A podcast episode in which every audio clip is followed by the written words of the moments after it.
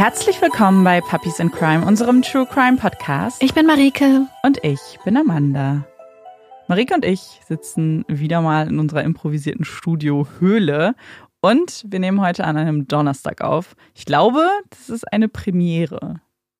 Ja, ich glaube auch nicht, dass wir schon öfters mal an einem Donnerstag aufgenommen haben. Ja. Eher nicht, eher nicht. Nee, wir sind ja sonst, ihr, ihr wisst das ja, wir sind ja sonst eher die Kandidatinnen äh, so letzte Sekunde. Äh, meistens, wenn wir gut sind, Samstag wir hatten schon äh, Sonntagsstress. Ja. Und heute sind wir vorbildlich und haben vorausgedacht und geplant und deswegen nehmen wir heute schon auf. Marike hat uns einen Fall vorbereitet. Ich bin sehr gespannt. Ich lehne mich jetzt zurück und lausche deinem Fall. Auckland, Neuseeland, Ende Oktober 1996. Der Brief, den der Journalist Roger Wakefield in den Händen hält, sieht auf den ersten Blick aus, als hätte ihn ein Kind geschrieben. Große, krakelige Druckbuchstaben in wilden Winkeln und mit eigenwilliger Rechtschreibung aneinandergereiht. Doch der erste Blick trügt, denn der Inhalt des Briefes, der passt so gar nicht zu einem Kind.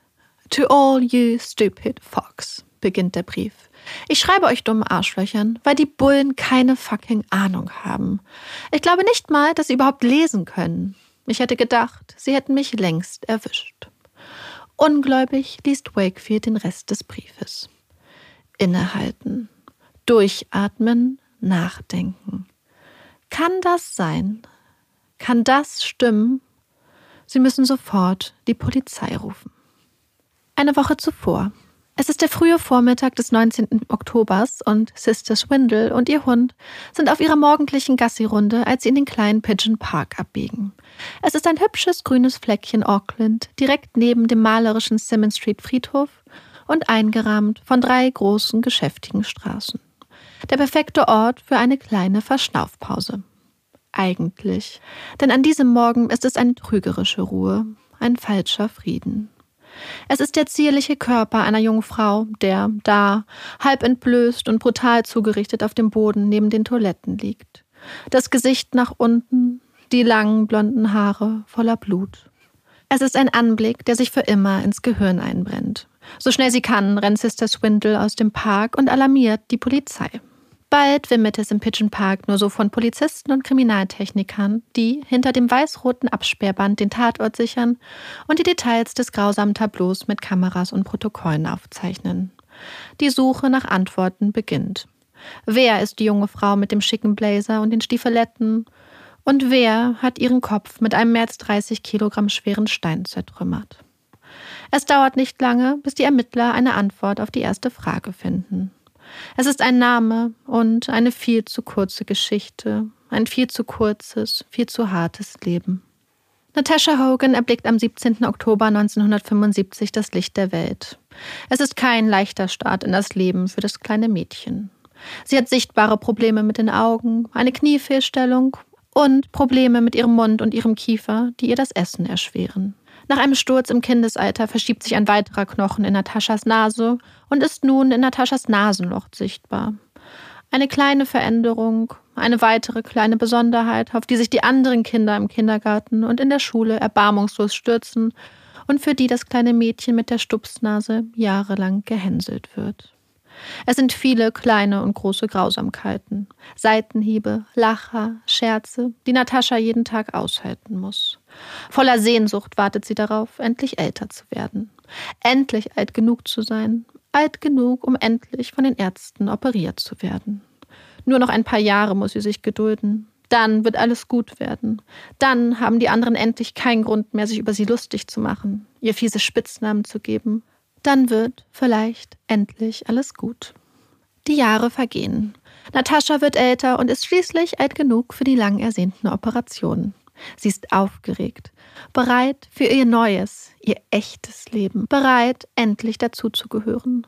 Doch auch nach den Operationen, auch ohne Knochen in der Nase, wird Nataschas Wunsch nicht in Erfüllung gehen. Denn Kinder können so unendlich kreativ sein, wenn es darum geht, einen vermeintlichen Grund oder eher einen Vorwand zu finden, um andere fertig zu machen. Der Knochen in der Nase hatte es ihnen einfach nur ein Stückchen leichter gemacht. Zudem gehen die Narben, die das jahrelange Mobbing bei ihr hinterlassen haben, tief und die Mauern, die Natascha versucht hat aufzubauen, um sich zu schützen, sind hoch. Lehrerinnen halten sie für ein aufmüpfiges Kind, das Ärger macht, das streitet, das stört. Ihre Mutter sieht ein junges Mädchen, das sich mit ganzem Herzen nach Freundschaft, Liebe und Zugehörigkeit sehnt und sie doch nie findet. Ein Mädchen, das trotz zahlreicher Operationen immer noch nicht das Gefühl hat, wirklich ihr Gesicht zu haben. Irgendwann beginnt Natascha mit den falschen Leuten abzuhängen und Drogen zu nehmen. Sie schmeißt mit 16 die Schule, um ihr eigenes Geld zu verdienen und findet so, durch Zufall, vielleicht zum ersten Mal in ihrem Leben, ihre Leute und einen Ort, an dem sie irgendwie dazugehört. Natascha beginnt auf der K-Road zu arbeiten. Die K-Road, die eigentlich Karanga Happy Road heißt, ist nach der Queen Street die wohl berühmteste Straße Aucklands und auf jeden Fall die berüchtigste Straße des ganzen Landes. Einst eine der angesagtesten Shoppingmeilen der ganzen Stadt, verlor die Gegend um die K-Road ab Mitte der 60er Jahren immer mehr und immer schneller ihr Strahlen. Aus der schicken Adresse wurde eine zwielichtige Gegend, über die viele konservative Neuseeländer nur hinter vorgehaltener Hand tuschelten. Denn das Rotlicht hatte Einzug in die K-Road gehalten. Massagesalons, Bars, Frauen und Männer, die Sex für Geld anbieten, Alkohol, Drogen, Schlägereien und Skandale ein raues Pflaster. Zunächst ahnt Nataschas Familie nicht, wo und mit welcher Arbeit ihre Tochter ihr Geld verdient, bis Nataschas Gesicht eines Tages über den Fernsehbildschirm flackert. Es ist ein dramatischer Beitrag über eine junge Frau namens Jane Furlong, die als Sexarbeiterin an der K-Road tätig war und im Mai 1993 spurlos verschwand. Neben dem konkreten Fall von Jane geht es in dem Beitrag auch ganz allgemein um die verruchene, verruchte K-Road und die Gefahren, denen die Frauen dort ausgesetzt sind. Eine der mutigen Sexarbeiterinnen, die bereit sind, mit den Reportern zu reden, ist Natascha. Es ist ein Risiko, das man eingeht, sagt sie in die Kamera. Als Nataschas Mutter ihre Tochter im Fernsehen sieht, die blonden Haare frisch gestylt, furchtlos vor der Kamera, rutscht ihr das Herz in die Hose. Sie hat Angst um ihre Tochter, hat Angst, dass auch sie eines Tages verschwinden könnte, dass man auch ihr etwas antun wird. Und doch irgendwie wirkt es, als hätte Natascha zum ersten Mal in ihrem Leben ihren Platz gefunden. Sie hat Freundinnen auf der Straße, Freundinnen, mit denen sie sich zwar oft in die Haare kriegt und streitet, bis die Fetzen fliegen, und die trotzdem für sie da sind. Frauen, die ein Auge auf sie haben, die sich, wie Natascha, nach Liebe und Anerkennung sehen und sie beieinander finden. Hier, auf der wohl gefährlichsten Straße des Landes, in einem der wohl härtesten Jobs der Welt, kommt auch Nataschas liebevolle, sanfte Seite zum Vorschein. Wenn sie Geld hat, dann ist sie gerne großzügig. Einmal geben sie und ihre Freundin fast ein kleines Vermögen für Burger und Pommes aus und laden die Kinder der Straße zum Essen ein. Ein guter Tag. Doch trotz der Freundschaften ist es ein unglaublich hoher Preis, den Natascha auf der K-Road zahlt. Ein Preis, den sie, wäre ihr Leben zuvor etwas anders verlaufen, vielleicht nicht bezahlt hätte. Denn jetzt, Anfang und Mitte der 90er Jahre, ist Prostitution in Neuseeland noch strafbar und Frauen wie Natascha und ihre Freundinnen agieren komplett schutzlos. Sie werden von der Polizei verfolgt, kontrolliert, drangsaliert, werden von Männern vergewaltigt und misshandelt, von der Gesellschaft misstrauisch beäugt und verachtet. Immer wieder kommt Natascha geschlagen nach Hause zu ihrer Mutter, erholt sich für ein paar Stunden oder ein paar Tage, nur um sich dann wieder hübsch zu machen, sich zusammenzuraufen und auf die Straße zurückzukehren. Bei jedem Abschied bricht ihrer Mutter das Herz. Jedes Mal wünscht sie sich, dass Natascha nicht gehen würde. Jedes Mal hat sie Angst, ihre Tochter nie wiederzusehen. Kurz vor ihrem 21. Geburtstag, nach vier Jahren in der Sexarbeit, hat Natascha einen neuen Tiefpunkt erreicht. Sie hat keinen Schlafplatz, ist erschöpft, müde. Sie sehnt sich nach Ruhe, nach einem weichen Bett und einem Bad. Ein paar Tage bleibt Natascha bei ihrer Mutter und sammelt ein bisschen Kraft, nur um sich dann am 18. Oktober, einen Tag nach ihrem 21. Geburtstag, wieder auf den Weg zu machen. Sie muss Geld verdienen, kann es sich nicht leisten, einfach gemütlich bei ihrer Mutter auf dem Sofa abzuhängen. Natascha zieht einen kurzen Rock und ihren schicken langen Blazer an, schlüpft in ihre Stiefeletten und macht sich dann auf den Weg zur K-Road.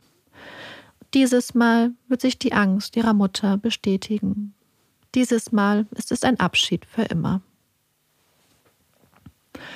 Überwachungskameraaufnahmen einer Bank zeigen Natascha um kurz vor 5 Uhr morgens am 19. Oktober, wie sie lachend mit einem Mann redet. Ein paar Stunden später findet Sister Swindle ihre Leiche im Pigeon Park. Unter dem Namen Operation Dove, also Operation Taupe, nimmt die Polizei die Ermittlungen auf. Doch es gibt keine heiße Spur. Bis am 25. Oktober, fast eine Woche nach dem Mord an Natascha, der Brief im Büro des New Zealand Herald eingeht und Kriminalreporter Wakefield die Ermittler von Operation Dove kontaktiert. Könnte das ihre heiße Spur sein? Sofort wird ein Polizist ins Büro der Zeitung geschickt, wo er vorsichtig den Brief entgegen und in Augenschein nimmt. Der Brief, der aussieht, als hätte ein Grundschüler ihn mühevoll geschrieben und dessen Inhalt doch alles andere als jugendfrei ist. Der an die Fuckers gerichtet ist und in dem die Polizisten als Pigs, also als Bullen bezeichnet werden. In dem der Verfasser den Mord an Natascha gesteht und von drei weiteren Morden erzählt. Und sich wundert, warum die Polizei ihn immer noch nicht geschnappt hat.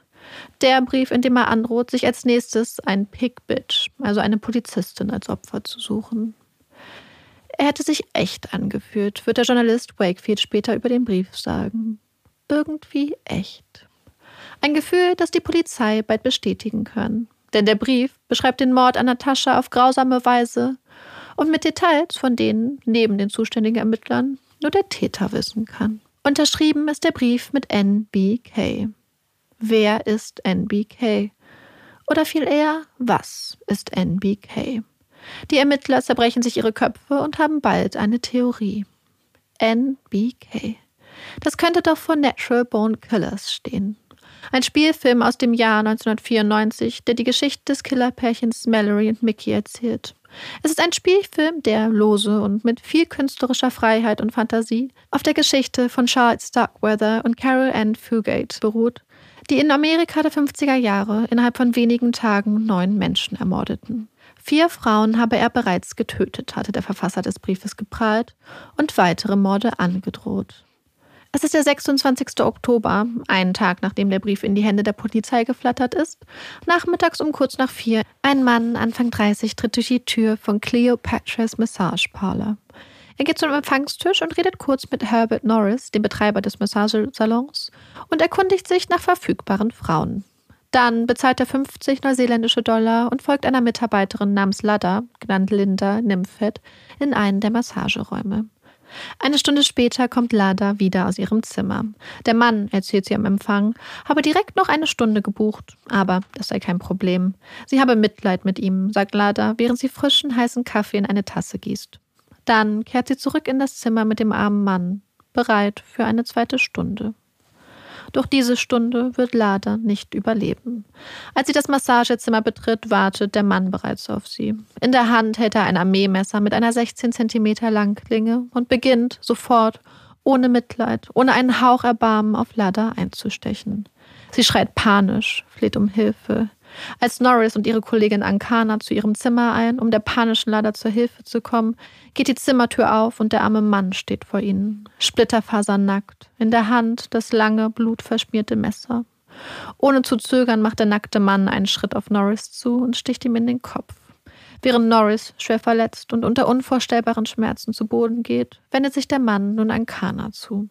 Wieder und wieder sticht er auf die Frau ein, bis er plötzlich von ihr ablässt, sich auf den am Boden liegenden, aus der Kopfwunde blutenden Norris sitzt und wieder auf ihn einsticht. Dann rennt der nackte Mann zurück in das Zimmer und sticht wieder auf die bereits schwer verletzte Lada ein, schlüpft in seine Kleidung und springt, das Messer immer noch dabei, aus dem Fenster auf den Parkplatz. Er hinterlässt ein Blutbad, während Ankanas Leben nur dank schneller notfallmedizinischer Betreuung gerettet werden kann, kommt für Lada Nymphet und Herbert Norris jede Hilfe zu spät. Ladas Traum von einem besseren Leben in Neuseeland endet an diesem Tag im Zimmer eines Massagesalons und Norris Kinder blicken nun auf eine Zukunft ohne ihren Vater. Sechs Stunden später, 23.13 Uhr. Die Tür der Central Police Station in Auckland schwingt auf und ein Mann betritt den Empfangsbereich. Zielstrebig humpelt er zum Tresen und holt ein Messer hervor.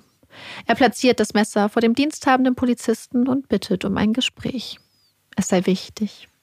Ein bewaffneter, verletzter Mann, der etwas zu besprechen hat. Na dann, dann sollten Sie sich mal unterhalten. Officers begleiten den Mann in einen Vernehmungsraum, beobachten aufmerksam jede Bewegung und Regung. Gestern ein Brief, in dem jemand den Mord an Natasha Hogan gestand. Heute ein tödlicher Angriff auf die Mitarbeiterin eines Massagesalons. Und jetzt ist da dieser seltsame Mann, der einfach mit einem riesigen Messer auf die Polizeiwache spaziert. Das könnte interessant werden. Unter den Argusaugen der Polizisten und dem wachsamen Blick einer Kamera beginnt der Mann zu erzählen. Sein Name ist Hayden Poulter und er ist ein Mörder. Wort für Wort sprudelt die Geschichte aus dem Mund des Mannes. Mehr Beichte als Vernehmung. Er erzählt von Natascha, wie er sie auf der K-Road getroffen. Er erzählt von Natascha, wie er sie auf der K-Road getroffen und ihr 60 Dollar für ihre Dienste gegeben hatte. Wie sie zusammen in den Park gegangen waren wie er immer wieder auf sie einschlug. Sie wirkte, aber dass sie einfach nicht sterben wollte, bis er schließlich den riesigen Stein nahm und ihr den Kopf zertrümmerte. Er erzählt, dass er Nataschas Handtasche mitnahm, um sich die 60 Dollar, die er ihr gegeben hatte, zurückzuholen, doch dass er das Geld nicht finden konnte und die Tasche irgendwo entsorgte. Er berichtet, wie er schließlich an den Strand fuhr, sich wusch und dann mit tausenden Gedanken und blutigen Bildern im Kopf im Sand lag, während die Sonne langsam aufging. Und er redet von Lada, dass er den Moment, als sie ihm eine frische Tasse Kaffee machen ging, nutzte, um das Armeemesser unter dem Bett hervorzuholen. Dass er dann wieder und wieder auf Lada, Norris und Ankana einstach. Ohne Gnade, ohne Erbarmen, wie im Blutrausch. Aber eigentlich war er das gar nicht gewesen. Das war nicht er, sondern Hell. Hell war im Blutrausch gewesen, hatte immer mehr gewollt, hatte ihn gedrängt, gefordert. Er hatte Hell nicht aufhalten können. Er weiß, dass das falsch war, falsch ist, sagt, dass er endlich aufhören will, dass er Hilfe braucht. Sie haben ihn. Taten von unvorstellbarer Grausamkeit, Opfer aus der Sexarbeit, ein Geständnisbrief, der vor Schimpfwörtern und Beleidigungen nur so strotzt, und ein Täter, der sich selbst der Polizei stellt. Das Land ist in Aufruhr. New Zealands First Serial Killer titeln, fälschlicherweise, einige Zeitungen und drucken Auszüge aus seinem Brief. Fragen über Fragen schwirren durch die Köpfe und Zeitungen des Landes. Es ist die Frage nach dem Warum, die Frage danach, wie ein Mensch so etwas tun kann und die Frage, was für ein Mensch so etwas tun kann. Der Mann, auf den nun alle Blicke gerichtet sind, wurde 35 Jahre zuvor als Kind englischer Einwanderer geboren. Hayden Poulter ist noch klein, als die Ehe seiner Eltern in die Brüche geht und sein Vater, ein gewalttätiger Mann, dessen Aggressionen auch vor seinem kleinen Sohn keinen Halt machen, nach England zurückkehrt. Als seine Mutter erneut heiratet, könnte es eigentlich eine zweite Chance für ein glückliches Kleinfamilienleben sein. Doch auch der neue Stiefvater scheint das Leben des Jungen nicht sonderlich zu stabilisieren. Immer wieder landet Poulter in seiner Jugend in Heim- und Pflegeeinrichtungen. Es ist eine turbulente, brutale Zeit und, wie er später erzählen wird, eine Zeit, in der er Opfer von sexualisierter Gewalt und Misshandlung wird. Nach dem Auf und Ab, dem Hin und Her seiner Jugend und Kindheit versucht Poulter früh, noch bevor er volljährig ist, sein Glück bei der neuseeländischen Marine. Jedoch ohne langfristigen Erfolg. Nach dem Auf und Ab, dem Hin und Her seiner Jugend und Kindheit versucht Poulter früh, noch bevor er volljährig ist, sein Glück bei der neuseeländischen Marine jedoch ohne langfristigen Erfolg. Statt einem Leben zwischen rigiden Hierarchien und strikter Disziplin muss Poulter sich nach seiner Entlassung vom Militär mit diversen Nebenjobs über Wasser halten. Er strampelt und strampelt, doch ein stabiles, zufriedenes Leben erscheint für Poulter in weiter Ferne. Er ist krank, leidet an Epilepsie und starken Depressionen, versucht sich an Alkohol und andere Drogen zu klammern, sucht das Vergessen und das Betäuben, doch der vermeintliche Rettungsring ist ein Strudel in die Tiefe. Dreimal versucht Poulter sich in seinen Zwanzigern das Leben zu nehmen. Während andere junge Leute in seinem Alter sich Karrieren aufbauen, Häuser kaufen, Familien gründen, besteht sein Leben aus Unsicherheit, Drogen und Dunkelheit. Zudem gerät er immer mehr auf die schiefe Bahn und muss sich wieder und wieder vor Gericht für seine Taten verantworten. Es sind keine großen Dinger, die er dreht. Er ist nicht gewalttätig, doch seine Strafakte wächst mit jedem Jahr, bis es ihm irgendwann reicht. So will, nein, so kann er nicht weiterleben. Da muss noch mehr sein. Mit 29 Jahren begibt sich Poulter in den Drogenentzug. Er hat Hoffnung. Es könnte der erste Schritt in ein neues, ein besseres Leben sein. Vielleicht könnte es auch einer wie er schaffen. Und zunächst sieht es gut aus. Doch dann kommen die Schmetterlinge, die ganz großen Gefühle. Trudy ist Alkoholikerin und ebenfalls im Entzug. Sie ist unglaublich temperamentvoll, ein echter Tornado, und Polter ist verliebt. Gemeinsam brechen Trudy und er den Entzug ab und beginnen ein neues Leben. Trudy arbeitet als Masseuse und Sexarbeiterin und Polter für eine Abrissfirma. Beide verdienen gerade so genug für ein bescheidenes Leben und genug, um sich ihre jeweilige Drogensucht zu finanzieren. Statt alleine im Wasser vor sich hin zu strampeln, hat Polter nun Trudy an seiner Seite, die neben ihm strampelt. Ein neuer Rettungsring. Bis sich Trudy im August 1996 ein großes Küchenmesser schnappt und versucht, einen Kiosk zu überfallen. Sie bringt den Kassierer des kleinen Ladens in ihre Gewalt und zwingt ihn dazu, die Polizei zu rufen. Kurz darauf sieht sich Trudy mit drei Polizisten konfrontiert. Doch die junge Frau weigert sich, ihre Geisel freizulassen. Sie schreit, dass sie ihn töten wird, wenn die Polizei ihren Forderungen nicht nachkommt. Die Polizisten versuchen Trudy zu beruhigen. Sie folgen ihren Anweisungen, rufen zuerst ihre Schwester und dann eine Freundin an. Immer ein wachsames Auge auf das große Messer in Trudys Hand und den verängstigten Mann neben ihr. Die merkwürdige Geiselnahme endet, als einer der Polizisten zweimal auf Trudy schießt. Einmal in die Schulter und einmal in den Arm. Danach wird Trudy festgenommen und verbringt die nächsten Wochen im Krankenhaus, bis sie schließlich zu mehreren Jahren Freiheitsstrafe verurteilt wird. Für Polter bricht mit Trudys Verurteilung seine kleine, halbwegs stabile Welt zusammen. Zwei Wochen lang hat er in ihrem Krankenbett ausgeharrt, jede freie Minute bei ihr verbracht. Und jetzt ist sie weg. Auf einmal ist Potter wieder ganz alleine, muss ganz alleine gegen das Wasser anstrampeln. Und er schafft es nicht.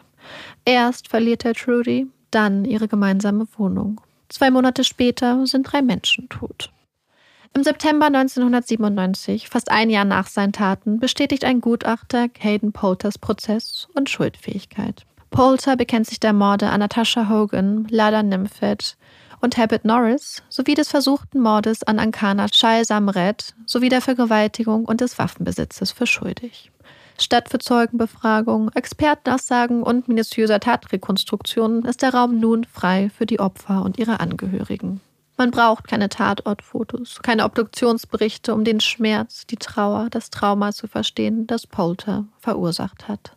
17 Victim Impact Statements werden vor Gericht verlesen. Sie berichten von Leben, von Liebe, von Trauer, von Schmerz. Ich glaube, es ist unwahrscheinlich, dass ich je wieder so bewegt sein werde wie von den Erklärungen in diesem Fall, gibt der Richter zu Protokoll und wendet sich an den Angeklagten. Sie haben drei Leben genommen, aber es ist nicht übertrieben zu sagen, dass sie die Leben von vielen weiteren Menschen bis ins Mark erschüttert, wenn nicht sogar zerstört haben. Hayden Tyrone Polter wird zu lebenslanger Haft mit einer Non-Parole-Period von 15 Jahren verurteilt. Wow. Ähm, was ein, ein trauriger Fall mhm. für so viele. Ich glaube, die letzten Worte haben es eigentlich ganz gut zusammengefasst, weil man das Gefühl hat, hier gibt es so viele Schicksale, so hm. viele mhm. Leben, ja. die einfach beeinflusst wurden und für immer verändert wurden. Und wenn man sich 17 Statements vorstellt, ja. die von irgend, die einfach vorgetragen wurden, weil diesen Menschen jemand genommen wurde, der ihnen so wichtig war, mhm. Ist ja, das ist Wahnsinn. Ja, das ist es halt. Und was mich an diesem Fall so besonders traurig gemacht hat, und da habe ich dir beim Recherchieren auch von erzählt, ist, dass wir einiges über Natascha wissen, zum Glück, aber wir wissen nichts über die anderen Opfer. Wir wissen, dass Herbert Norris, also seine Familie, hat, glaube ich, sieben Impact Statements vorgelesen. Er hatte verschiedene Kinder noch, hatte gerade eine Frau geheiratet. Ähm, aber von Lada Nymphet und Ankana wissen wir eigentlich gar nichts. Mhm. Also die Familien haben keine Impact Statements gemacht, weil sie natürlich auch im Ausland waren. Und man weiß so gut wie gar nichts. Das ist natürlich, es hat halt auch mit dieser, ähm, ich sag mal, Opfergruppe zu tun, dass es Sexarbeiterinnen sind und ähm, ich glaube, das hat einfach auch, dieses Stigma hat einfach ganz viel damit zu tun, dass diese Opfer halt teilweise sehr ähm, vergessen werden. Weil wenn wir uns angucken, andere Fälle ähm, bekommen sehr, sehr viel Aufmerksamkeit. Natürlich hat dieser Fall auch Aufmerksamkeit bekommen, aber ich habe das Gefühl, dass es sehr, dass es andere Fälle gibt, wo den Opfern sehr viel mehr Raum eingeräumt wird. Und ihr habt es ja auch gemerkt, es ist ein sehr, sehr kurzer Fall und es ist wirklich ähm, dafür, dass immer wieder behauptet wird, es wäre Neuseelands erster Serienkiller, wo wir, wo wir auch gleich nochmal drüber sprechen können, warum das ja offensichtlich nicht stimmt, ähm, gibt es unglaublich wenige Informationen, ähm, fast nichts tatsächlich. Mhm. Also es gibt sehr viele ähm, Artikel nochmal zu äh, von 2018 und den Jahren davor, wo er immer wieder versucht hat, auf Bewährung freizukommen. Aber ansonsten gibt es sehr, sehr wenig und eigentlich hätte ich diesen Fall auch mit so wenig Informationen nicht gemacht und ja. hätte mich dafür nicht entschieden. Aber ich kann ja kurz sagen, warum ich es machen wollte. Zum einen ähm, hatten wir tatsächlich diese Woche nicht so viel Zeit. Aber zum anderen auch, weil ich finde, dass es eigentlich ähm, gerade das Thema Sexarbeit in Neuseeland ein super spannendes Thema ist, weil wir kommen gleich noch darauf zu sprechen. Neuseeland hat nämlich ein ganz eigenes Modell, wie sie mit Prostitution umgehen, das sogenannte neuseeländische Modell. Und ich habe mir das jetzt angeguckt und es ist wirklich, ähm, wie ich finde, ein sehr, sehr vorbildliches Modell. Und da gibt es ganz viele spannende Informationen darüber, die auch mit dem Fall zu tun haben. Und ähm, das ist zum einen und zum anderen ist es halt so ein bisschen so eine persönliche Sache, denn die Fälle haben ja stattgefunden an der K-Road in Auckland und in der Ford Street. Und ich habe tatsächlich mit 18 längere Zeit in der Ford Street gelebt. Mhm. Also genau da. Und das ist mir wirklich erst tatsächlich aber auch aufgefallen, als ich mir den Fall dann durchgelesen habe. Und an der K-Road habe ich damals auch meine erste eigene Jeansjacke gekauft. Das ist jetzt total banal, aber ich weiß noch, wie ich damals da lang gelaufen bin und es war schon, es war halt mal eine sehr beliebte Shoppingmeile. Dann wurde in der Nähe die Stadtautobahn gebaut, was ganz, ganz viele Leute quasi, ich sag mal, vertrieben hat. Viele ja. Leute mussten umziehen, sodass die ganze ähm, Gegend da drum so ein bisschen ausgestorben ist. Gleichzeitig durch die Autobahn konnten die Leute in die Vororte ziehen, also beziehungsweise auch fahren zu, nach Shop, zu Shoppingcentern, sodass die ganze Gegend so ein bisschen verfallen ist bis zu den ungefähr 90ern und so ab 2000 ging es dann langsam los, dass die Gegend wieder so ein bisschen, ich sag mal, gentrifiziert wurde und mittlerweile, also ich war jetzt seit äh, über zehn Jahren nicht mehr da, aber ich habe es mir mal angeguckt. Mittlerweile ist es so ein Innenviertel für Künstler ja. und mit Essen und so. Und das ging damals auch schon los. Ähm, aber das hat sich jetzt wieder total gedreht und jetzt ist es mittlerweile nicht mehr so dieser verrufende Ruf, den es mal hatte, dieses Verruchte, sondern ist halt total angesagt. Ähm, ich glaube, ich erzähle kurz die Geschichte auch noch zu Ende, denn es gibt noch ein paar ganz interessante Aspekte eigentlich an diesem Fall.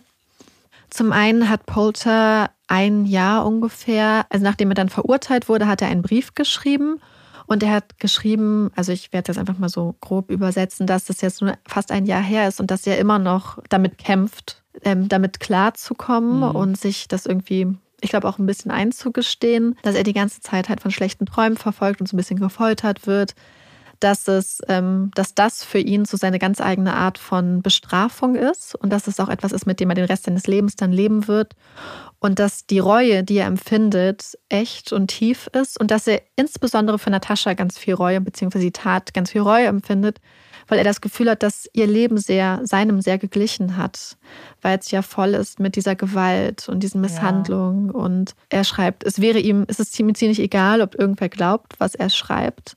Aber er muss einfach sagen, wie leid es ihm tut. Und dann schreibt er, es tut mir leid, Natascha, es tut mir leid, Nada, es tut mir leid, Herbert, es tut mir so leid. An wen hat er den Brief geschrieben? Ich glaube, den hat er einfach, einfach so geschrieben Brief. als okay. offener Brief, um okay. sich das vielleicht auch so von der Seele zu schreiben, habe mhm. ich das Gefühl, weil in dem Moment hat es ihm natürlich nichts gebracht. Nee.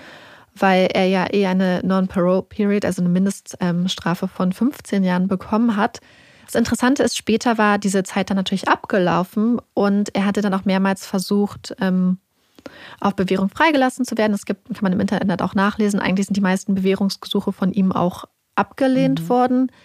Und es gibt dann ganz viele Programme, an denen gearbeitet wird, um sicherzugehen, wo Leute zum Beispiel auch so Freigänge haben, die begleitet werden, wo sie das immer wieder üben können und so, um einfach zu gucken, wie es sein könnte. Aber trotzdem wurde es immer abgelehnt.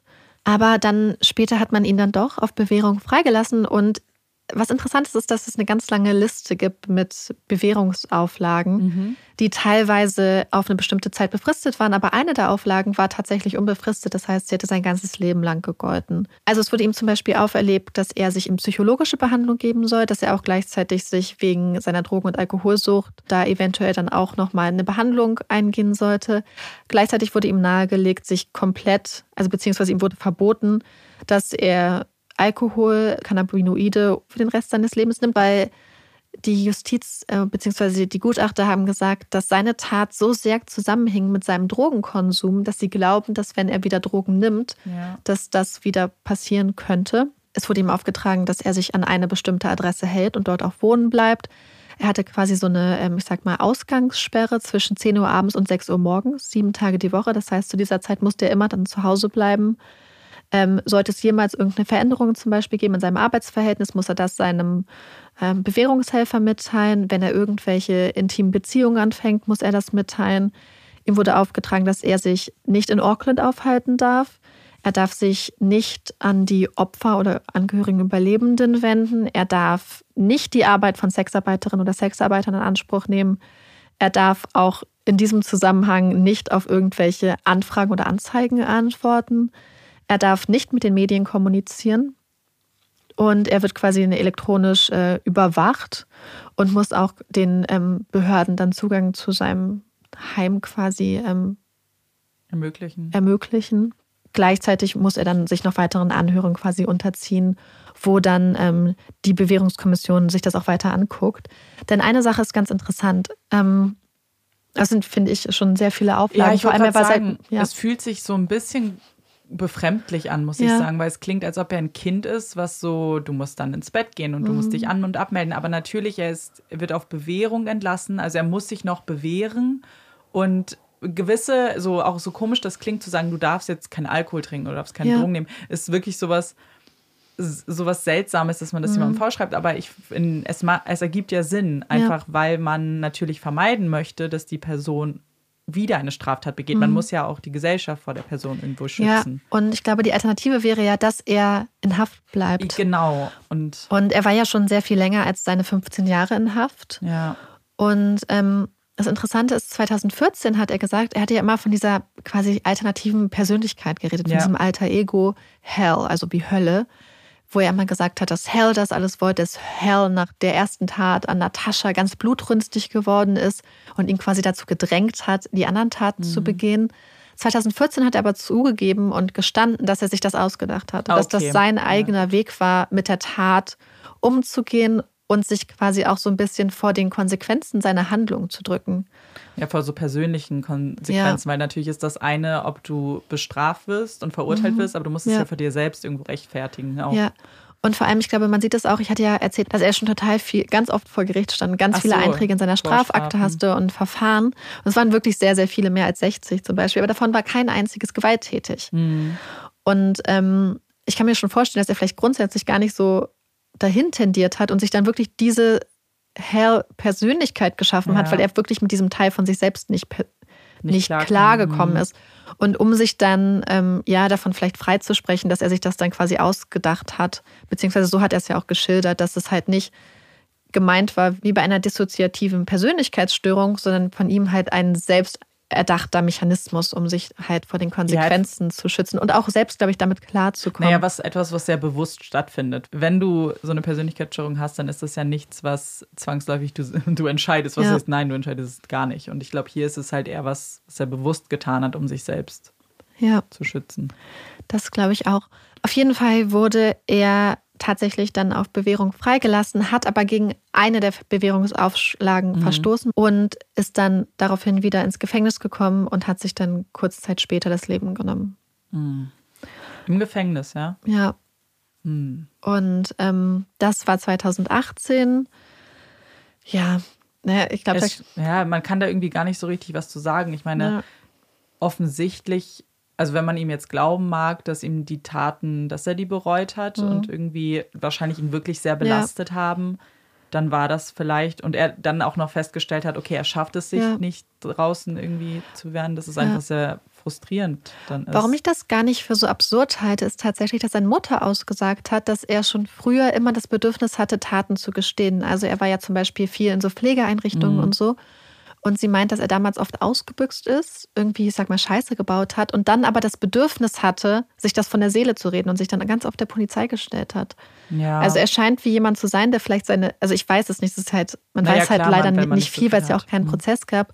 Vielleicht jemand, der wirklich seine Impulse nicht kontrollieren konnte, was, glaube ich, für mich auch dafür spricht, warum sie ihn so lange nicht entlassen ja. haben aus dem Gefängnis. Und dann aber in, ich sag mal, klaren Momenten damit nicht klarkommt. Ja, und dass es vielleicht wirklich, wirklich so eine Sache ist, die dann durch diesen, wir hatten das ja mal mit Richard Speck. Mhm. Der hatte ja auch, da wurde ja auch gesagt, beziehungsweise da hatte ein Psychiater ja auch so eingeschätzt, dass er eigentlich ein, in Anführungsstrichen lieber Kerl war, aber halt in bestimmten Situationen unter diesem Einfluss von Alkohol und Drogen halt komplett enthemmt wurde und dass da irgendwas einfach dann, sagen wir, Klick gemacht hat und vielleicht einfach eine Hemmung, die normalerweise bestand oder eine Kontrolle, die er normalerweise hatte, in diesen Momenten dann einfach komplett weggefallen ist. Ja. So, und jetzt kommen wir zu einem ganz, ganz ähm, spannenden Aspekt des Falles. Was heißt äh, spannend und irgendwie auch traurig? Der Fall spielt ja in den 90er Jahren und zu diesem Zeitpunkt war Sexarbeit bzw. Prostitution in Neuseeland noch kriminalisiert. Das heißt, ich habe es ja im Fall schon angedeutet, die Frauen haben, die Frauen bzw. auch die Männer, also die Menschen einfach insgesamt, die Sex gegen Geld angeboten haben oder sexuelle Dienste waren dadurch halt komplett schutzlos. Es war halt illegal, Sex anzubieten, Sex zu kaufen. Es war illegal, zum Beispiel ein, also ein Bordell zu betreiben und da ist die Definition auch sehr breit gewesen, was dazu geführt hat, und das sind ja die Probleme, die man halt kennt. Die Frauen waren im Falle, dass beispielsweise ein Freier ihnen kein Geld zahlen wollte, hatten sie keinen Anspruch darauf, auf das Geld. Wenn jemand ihnen Gewalt angetan hat, wenn jemand sie vergewaltigt hat, wenn jemand sie misshandelt hat, wenn jemand sie geschlagen hat, konnten diese Frauen in den meisten Fällen nicht zur Polizei gehen, weil sie ja hätten zugeben müssen, dass sie als Prostituierte, als Sexarbeiterin gearbeitet haben und dann wären sie, hätten sie selbst Probleme bekommen. Das heißt, das Recht hat sie wirklich nicht geschützt. Viele Männer haben sich dadurch halt natürlich auch total bestärkt gefühlt, ähm, diese Frauen sich dann als Opfer zu nehmen. Gleichzeitig hatten viele der Frauen auch total Angst beispielsweise vor der Polizei.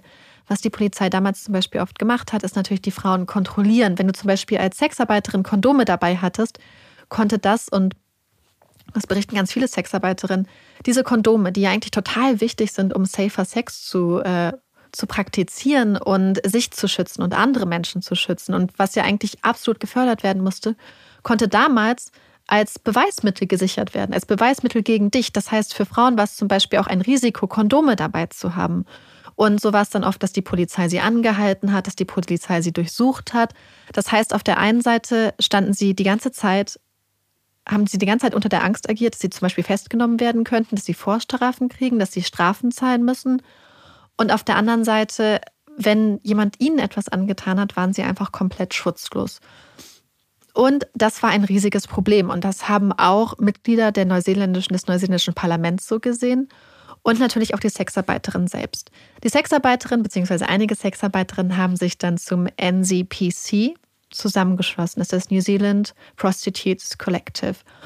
Und dann ist eigentlich was total Tolles passiert. Wir haben das ja total oft, dass wenn Gesetzgebung ist, auch Gesetzgebung, die bestimmte Gruppen zum Beispiel schützen soll, dass oft an diesen Gruppen vorbei entschieden Ja. wird, dass vorbeigeredet wird. Und in Neuseeland war es anders. Denn in Neuseeland haben sich ganz viele verschiedene ähm, zum Beispiel auch Gewerkschaften, Verbände ähm, und auch dieses Collective zusammengetan mit einem ähm, MP der Labour-Partei und haben angestrebt, dass Sexarbeit bzw. Prostitution in Neuseeland dekriminalisiert wird.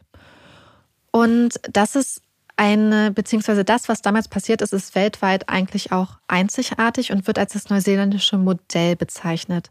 Und ich glaube, also mir war es zum Beispiel vorher nicht bewusst, welche verschiedenen Stufen beziehungsweise welche verschiedenen Umgänge es so allgemein gibt mit Prostitution weltweit und teilweise auch, wo die ganzen äh, Unterschiede liegen. Mir persönlich war zum Beispiel nicht der Unterschied zwischen Legali Legalisierung und Dekriminalisierung bewusst. Mhm. Und ich habe gedacht, vielleicht gibt es da draußen ja auch einige Leute, denen diese Unterschiede gar nicht so bewusst sind und die sich vielleicht mit der Thematik auch noch nicht so genau Ja. auseinandergesetzt haben. Deswegen habe ich gedacht, wir gucken uns heute die verschiedenen Modelle, die es gibt, an Mhm. und gucken uns auch mal so ein bisschen die Vor- und Nachteile an. Und was auch die Sexarbeiterinnen und Sexarbeiter selber fordern, beziehungsweise welches Modell sie und die meisten ihrer Verbände vorziehen. Weil ich weiß nicht, wie es bei dir ist, aber ich hätte immer gedacht, dass es da eigentlich sehr äh, unterschiedliche Meinungen gibt, die aber sehr ausgewogen vertreten sind. Aber jetzt, nachdem ich das recherchiert habe, habe ich das Gefühl Mhm. tatsächlich nicht mehr. Also ich hätte unterschiedliche Meinungen, hätte ich gedacht. Ja. Definitiv. Ich hätte aber schon gedacht, dass man, glaube ich, ein bestimmtes Modell hat, was mehr Zuspruch bekommt als andere. Einfach nur aus dem Verständnis, dass ich glaube, also sie, die Lebensrealitäten sind ja, ja, sehr ähnlich und die Erfahrungen sind ja sehr ähnlich. Und davon, da ist es ja fast unabhängig, in welchem Land du bist, weil du immer ähnliche Schwierigkeiten hast. Ja. Und deswegen hätte ich mir schon vorstellen können, dass manche vielleicht dann zu einem Modell tendieren. Und das ist interessant, weil es ist nämlich genau das, was du sagst, die Lebensrealitäten ja. der Sexarbeiterinnen ja, und genau, Sexarbeiter. das meine ich. Ja, ja. Aber das ist ja leider, Nicht anders immer. als in Neuseeland, ja. werden diese Gruppen meistens bei der Gesetzgebung, die sie spezifisch schützen soll und stärken soll, komplett außen vor gelassen. Ja. Das und ist ja echt, das, und das ist so tragisch, weil man ja. irgendwie das, wie du, du hast es ja schon geschrieben, so wenn es dann um, um Gesetze geht, um Politik geht, dann mhm. ist es so wichtig, genau denen zuzuhören, die betroffen sind von den Gesetzen, ja. die geschaffen werden sollen. Ja, also ich kann ja schon mal kurz anfangen, was meine Quellen sind, weil diese Quellen sind so unglaublich gut und stark. Mhm. Also ich fand sie ganz toll. Also es gibt sehr viele Quellen, aber ich werde euch jetzt mal die beiden sagen, die mich am meisten ähm, gepackt haben. Ich glaube, wir werden euch die dann auch mal am besten verlinken, euch, ja. verlinken, in der Beschreibung. Das erste ist tatsächlich die Seite vom NZPC, also vom New Zealand's Prostitutes Collective, weil das natürlich die Organisation war, die damals das neuseeländische Modell mit auf den Weg gebracht hat. Und auf ihrer Webseite erklären sie so ein bisschen, was sie für eine Organisation sind. Also sie unterstützen generell Menschen in der Sexarbeit. Und zwar auf die unterschiedlichen Arten und Weisen, indem sie sie zum Beispiel auch mit Produkten äh, mhm. wie beispielsweise Kondomen mit Nadeln, also beispielsweise neuen Spritzen. Ja. Versorgen mit Gleitmitteln, aber auch mit Informationen, mit Beratungen zu ihren Rechten, mit Betreuung, mit Gesundheitsvorsorge. Und sie betreuen Menschen in Neuseeland, die der Sexarbeit nachgehen und in der Sexarbeit arbeiten, unabhängig auch vom Migrationsstatus, also vom Einreisestatus, Aufenthaltsstatus und unabhängig äh, vom Geschlecht oder von ihrem Gender. Und auf der Seite haben sie unter anderem eine Timeline, wie es dazu gekommen ist, dass das neuseeländische Modell damals eingeführt wurde und ein Video. Das sind ungefähr 25 Minuten, wo ganz viele der Frauen, die damals das mit auf den Weg gebracht haben, aussagen und das berichten und berichten, was diese Dekriminalisierung ihrer Arbeit bei ihnen ausgelöst hat, wie sie das beeinträchtigt hat. Und sie reden davon, wie es vorher war, dass sie zum Beispiel ähm, immer Angst hatten. Eine Frau sagt, dass sie immer Angst hatte, dass ein neues Girl, also eine neue Frau, die auf der Straße steht, vielleicht eine Undercover-Polizistin mhm. ist. Sie haben immer Angst gehabt, dass äh, Klienten oder Freier vielleicht Undercover-Polizisten sind. Und sie meint, sie hat damals immer Herzrasen gehabt und Angst gehabt und Panik und bekommt es jetzt auch noch, wenn sie dran denkt. Und seit die Dekriminalisierung stattgefunden hat, ist sie einfach entspannt und freut sich und kann auch dazu stehen, was sie macht. Und da gibt es einfach ganz tolle, ähm, auch von einer Arbeiterin, die zum Beispiel gesagt hat, dass jetzt dadurch, dass es dekriminalisiert ist, es zum Beispiel auch Kooperation mit der Polizei gibt und sie zum Beispiel der Polizei quasi in Workshops näher bringt, äh, Transgender-Issues, also die ja. Leuten das beibringt und sie weiterbildet in Bezug auf Transgender-Frauen beispielsweise und dass das ja ein total wichtiger Teil der Arbeit ist, weil insbesondere Transgender-Frauen ja eine ganz, ganz verletzliche Gruppe sind, ja. die eigentlich viel mehr Unterstützung und Schutz auch bedürften. Und dieses Video ist total mhm. toll. Deswegen, wenn es euch interessiert, geht auf die Seite vom NCPC. Wir verlinken es euch. Guckt euch das mhm. Video an. Ich hatte fast die ganze Zeit Gänsehaut. Ich fand es total schön. Ich fand es total toll, den Frauen zuzuhören. Und ähm, die nächste Seite, die ich sehr, sehr gut fand, ist vom Swarm Collective. Das ist eine Organisation von Sexarbeiterinnen äh, in Großbritannien und sie haben eine Seite, wo sie sich mit dem schwedischen Modell auseinandersetzen, mit ganz vielen Argumenten und ganz vielen Erfahrungsberichten aus Ländern, die das schwedische Modell haben.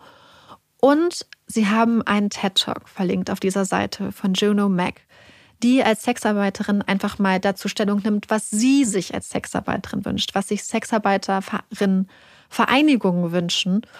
Und wenn ihr euch eine Quelle zu dieser mhm. Thematik anhört, dann hört euch ihren TED Talk an, weil ich war so beeindruckt. Ich weiß nicht, wer die Thematik besser und ja. klarer und toller und eloquenter zusammenfassen könnte als diese Person, weil sie macht es so unglaublich gut und beeindruckend und Ähm, ja, also das sind meine mhm. Lieblingsquellen, die ich euch dazu wirklich ans Herz legen könnte. So, und jetzt komme ich endlich dazu, was ich mhm. angekündigt habe, nämlich diese verschiedenen Phasen beziehungsweise diese verschiedenen Umgänge mit Prostitution. Zum ersten fangen wir mit der strengsten Form an. Das ist natürlich die absolute Kriminalisierung und Prohibition, der, das Verbot und, ähm, von Prostitution und Sexarbeit. Wenn es komplettes Verbot, es gibt ein komplettes Verbot, beziehungsweise manchmal auch teilweise Verbote oder Kriminalisierung. Und das kann sein, dass alles, was irgendwie mit Sexarbeit zu tun hat, sowohl die Sexarbeiterinnen als auch die Freier beispielsweise kriminalisiert wird. Es ist alles illegal, es wird alles sanktioniert. Es gibt manchmal auch Varianten, wo das zum Beispiel eher die Männer trifft und so, wo einige, wo es einige Ausnahmen gibt. Und dieses absolute Verbot besteht tatsächlich in sehr, sehr vielen Ländern mhm. der Welt. Dann gibt es das nächste Modell. Also ich rede jetzt mal ganz kurz ja, über ja, das, das für dieses absolute Verbot, Überblick. weil ich glaube, darüber können sich alle vorstellen, können sich auch vorstellen, warum ja. das halt eine ganz, ganz schlechte Lösung ist. Ja, ähm, absolut. Weil es einfach alles kriminalisiert und den Frauen eigentlich den Weg auch in die Legalität naja, gar nicht ermöglicht. Wollte ich gerade sagen, wir kennen ja Länder, bei denen es verboten, in denen es verboten ist. Und in den Ländern gibt es das genauso, nur dass diese Männer und Frauen einfach unter so einer Angst leben ja. müssen, die man sich nicht vorstellen kann. Und ja. noch, also die Gefahren, mhm. die so eine, die, die so ein Umstand schafft, die kann man sich ja gar nicht vorstellen. Ja. Und also ich glaube, das ist wirklich das schlechtmöglichste ja. äh, System. Ich glaube, da können wir uns einigen, weil es einfach nicht funktioniert. Mhm. Weil es die, weil es niemanden schützt. Es schützt, es schützt nicht die Menschen, die geschützt werden müssen. Gleichzeitig löst es keine der Probleme, die ja. vorliegen, weswegen Leute beispielsweise anfangen, ähm, in die Sexarbeit zu gehen. Damit möchte ich nicht sagen, dass jeder, der ein Problem hat, in die Sexarbeit geht, sondern dass es aber auch strukturelle Probleme gibt, die dafür sorgen, dass bestimmte Gruppen beispielsweise ähm, durch Sexarbeit ihr Geld verdienen können oder müssen. Und die nächste Variante, und ich glaube, das ist auch das Modell, was ganz viele im Kopf haben, wenn es um Sexarbeit geht, weil es immer wieder mit auch unserem deutschen System der Legalisierung quasi so im Widerspruch mhm. steht, ist das sogenannte schwedische Modell. Es wird auch manchmal als das nordische Modell bezeichnet, beziehungsweise als das sogenannte End Demand, also im Sinne von beende mhm. oder stopp die Nachfrage. Ja. Und das deutet auch schon ein bisschen an, in welche Richtung es geht. Denn bei diesem Modell ist zwar nicht, werden zwar nicht die Sexarbeiterinnen kriminalisiert und sanktioniert, sondern die Freier. Das heißt, die Menschen, die Sex kaufen, aber zum Beispiel auch dritte Parteien. Das heißt, wenn es Dritte gibt, die zum Beispiel zum Sexverkauf anleiten oder zur Sexarbeit oder auch zum Beispiel Leute, die sogenannte Bordelle betreiben. Ja. Und ähm, ich glaube, das ist eigentlich das Modell, was immer wieder propagiert wird, weil es wird gesagt und es beruht ein bisschen auf, dem, auf der Idee, dass Sex nicht verkauft werden sollte, zum einen, aber auch, dass Sexarbeit eigentlich immer eine Entrechtung ist, dass ja. es eigentlich immer demütigend ja. ist und immer gegen Menschenrechte verstößt und ja. die Rechte der Frauen und dass auch Sexarbeit eigentlich nie in so einem Machtverhältnis stattfindet, wo es okay wäre. Und man versucht gleichzeitig die Frauen, also man versucht quasi die Schuld bzw. die Strafe auf die Schultern der Freier, der Menschen mhm. zu legen, die den Sex kaufen und gleichzeitig die Frauen ähm, da rauszunehmen. Das heißt, die Frauen werden dafür nicht bestraft. Und es soll so die Frauen schützen und gleichzeitig dafür sorgen, dass niemand mehr Sexarbeit in Anspruch nimmt. Für viele Leute ist das eine ganz, äh, ist das das Modell. Ich finde das auch gerade, wenn man sich zum Beispiel Talkshows und Debatten ja. dazu anhört, wird dieses Modell immer als das Modell genannt.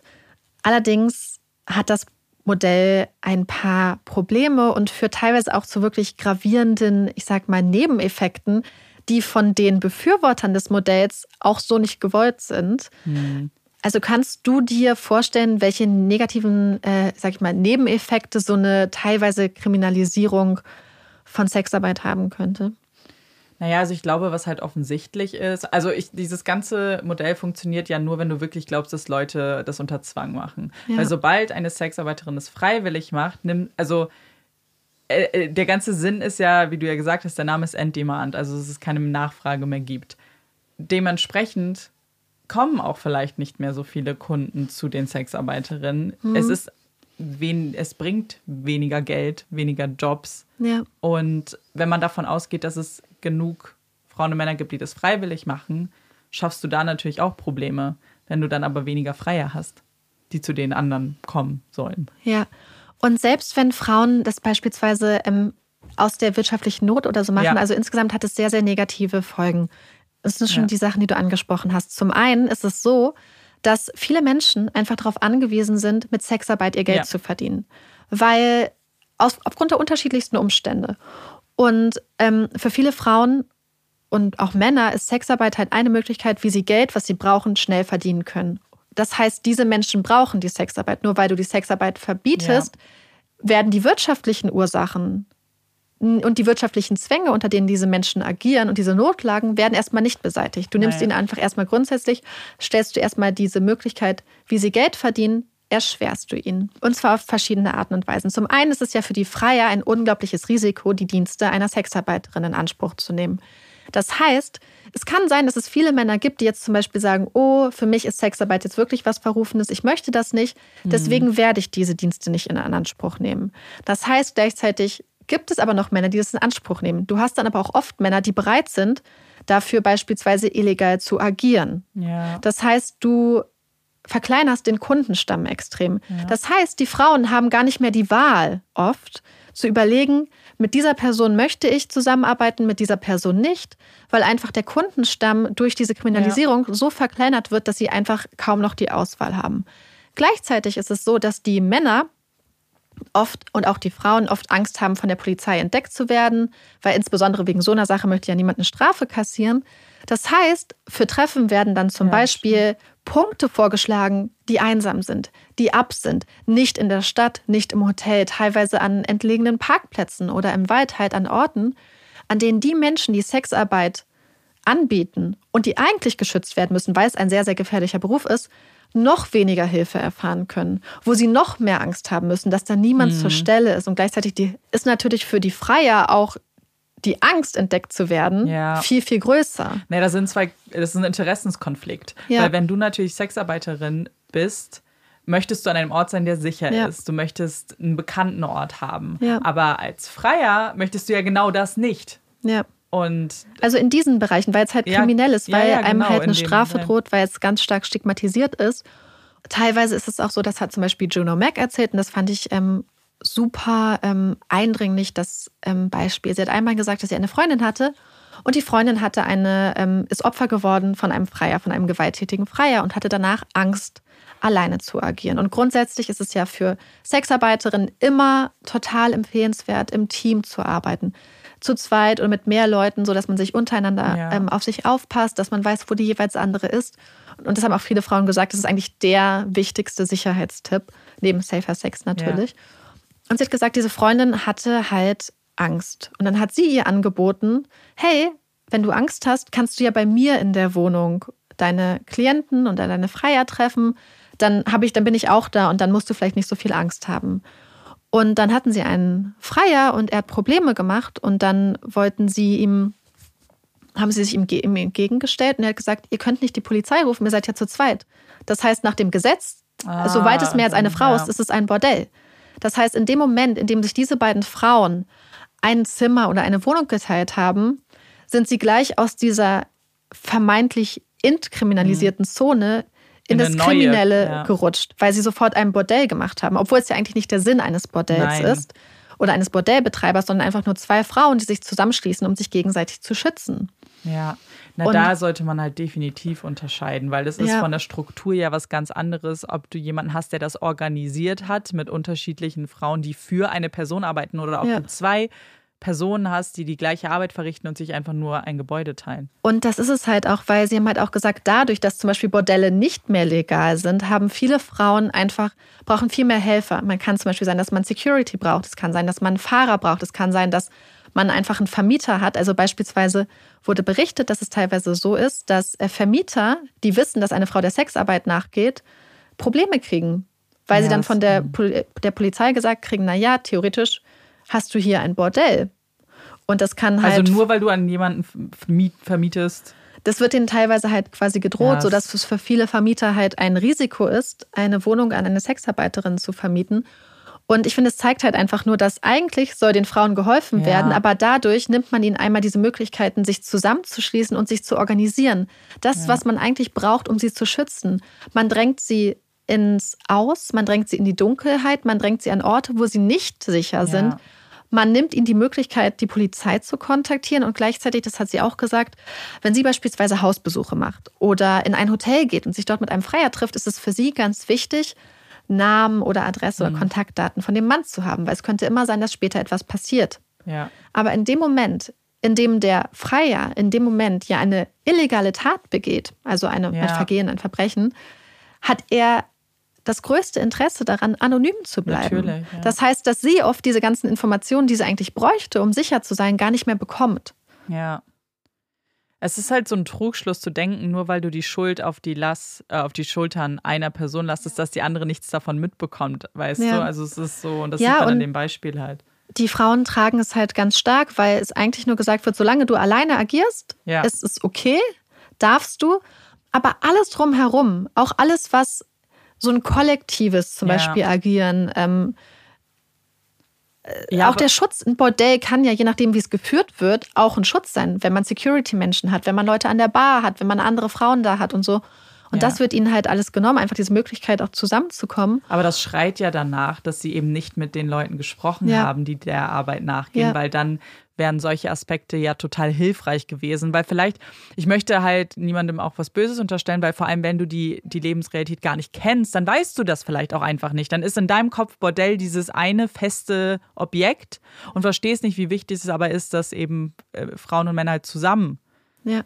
Agieren. Und auch, was ja oft gesagt wird, ist ja die Tatsache, dass es nur mal viel und es ist ja so, dass es sehr, sehr viel Menschenhandel gibt. Ja, dass sehr viele Frauen zwangsprostituiert werden, dass sehr viele Menschen dieser Arbeit nicht aus freien Stücken nachgeben. Aber da hat Juno Mac das eigentlich auch total gut angesprochen. Es ist halt, die Gründe, warum diese Menschen in der Sexarbeit sind, ist nicht die Sexarbeit selbst, mhm. sondern die Gründe sind struktureller Natur, es sind wirtschaftliche Gründe, es, sind, äh, es kann mangelnde Bildung sein, es kann sein, dass Menschen in einem Land leben, wo sie keine Chance haben oder wo sie verfolgt werden, wo sie dann in ein anderes Land auswandern oder ähm, flüchten und dort dann oft keine Möglichkeit haben, irgendwie Geld zu verdienen. Das heißt, es kann sein, dass die Sexarbeit für sie der einzige Weg ist, einigermaßen selbstbestimmt ihr Leben zu leben. Ja. Sie hat zum Beispiel auch gesagt, Frauen, die zum Beispiel sich auch aus einer gewaltvollen Beziehung äh, befreien wollen oder so, für viele Menschen ist es halt einfach der einzige Weg, Geld zu verdienen. Und indem du dafür sorgst, mhm. dass Sexarbeit eigentlich kein Job mehr ist, löst du keins der unter grundlegenden Probleme diese, dieser Gruppen, die ja besonderen Problemen und Diskriminierungsformen ausgesetzt sind. Du nimmst ihnen nur die eine Möglichkeit, ja. wie sie das machen können. Total. Und vor allem, weil es halt auch viel Geld ist, worum ja. es hier geht. Also wir hatten das ja schon mal besprochen. Weil natürlich kann man immer sagen, ja, es gibt alternative Jobs, mach doch was anderes. In der Theorie Bestimmt. In der Praxis ist es aber halt nicht so, wie du sagst, wenn dir dir auch die Aufklärung fehlt, die Bildung, dass du vielleicht gar nicht weißt, wie du da hinkommst. Mhm. Ist das ein Job, den du relativ schnell wahrscheinlich machen kannst und viel Geld bekommst? Und was man auch nicht vergessen darf, ist ja die Tatsache, dass es ganz viele Industrien gibt, in der Menschen ganz schlimm ausgebeutet werden, körperlich, geistig. Und auch da wird dann nicht dazu nachgerufen, die komplette Industrie oder den ganzen Industriezweig zu kriminalisieren, sondern man muss einfach dafür sorgen, dass Regelverstöße geahndet werden, dass Schutzmaßnahmen, die existieren, durchgesetzt werden, dass mhm. es bessere gesetzliche Regelungen gibt, die Arbeitnehmerinnen schützen und Arbeitnehmer. Und das sind alles Sachen, die kann man auch angehen, beziehungsweise die kann man eigentlich nur angehen, wenn es nicht in die Illegalität gedrängt wird. Ja. Wenn diese Menschen wirklich einklagbare Rechte haben, die auf ihrem Arbeitnehmerinnen- oder Arbeitnehmerstatus beruhen. Und das nimmt man ihnen bei dieser Version auch. Und was ja auch oft dieses schwedische Modell angebracht wird, ist so ein bisschen die Würde des Menschen. Aber ähm, auch wenn man das im Bilde hat und im Kopf hat, hilft dieses schwedische Modell nicht wirklich. Denn es gibt verschiedene Studien, die sagen, dass das schwedische Modell zum einen dazu führt, dass Sexarbeit und Sexarbeiterinnen sehr viel stärker stigmatisiert werden. Zum Beispiel gibt es eine Studie, ich glaube aus Schweden, wo sie geguckt haben, wie die Bevölkerung auf Sexarbeiterinnen reagiert. Und tatsächlich ähm, sind in Schweden mittlerweile mehr Leute für die Kriminalisierung und auch die strafrechtliche Verfolgung von Sexarbeiterinnen als vor der Einführung des schwedischen Echt? Modells. Das heißt, die Einführung hat dafür gesorgt, dass die ähm, Einstellungen sich verschlechtert haben, dass die Stigmatisierung zugenommen hat und auch die Abneigung, sage ich mal, gegen diese Berufsgruppe. Und auch in anderen Ländern, es gibt zum Beispiel Apps, wo Sexarbeiterinnen und Sexarbeiter ähm, Übergriffe etc. und ähm, Gewalttaten melden können. Und ich weiß gerade nicht mehr, in welchem Land das war, aber da haben die Apps halt aufgezeichnet, dass nach der Einführung des schwedischen Modells diese Taten um, ich glaube, 93 Prozent angestiegen sind. Also die Taten mhm. haben sich fast verdoppelt und auch die angezeigten Taten in den Jahren nach der Einführung, weil halt einfach viele Menschen wissen, dass diese Frauen jetzt erstmal recht schutzlos sind und gleichzeitig ein Freier vielleicht auch, ja.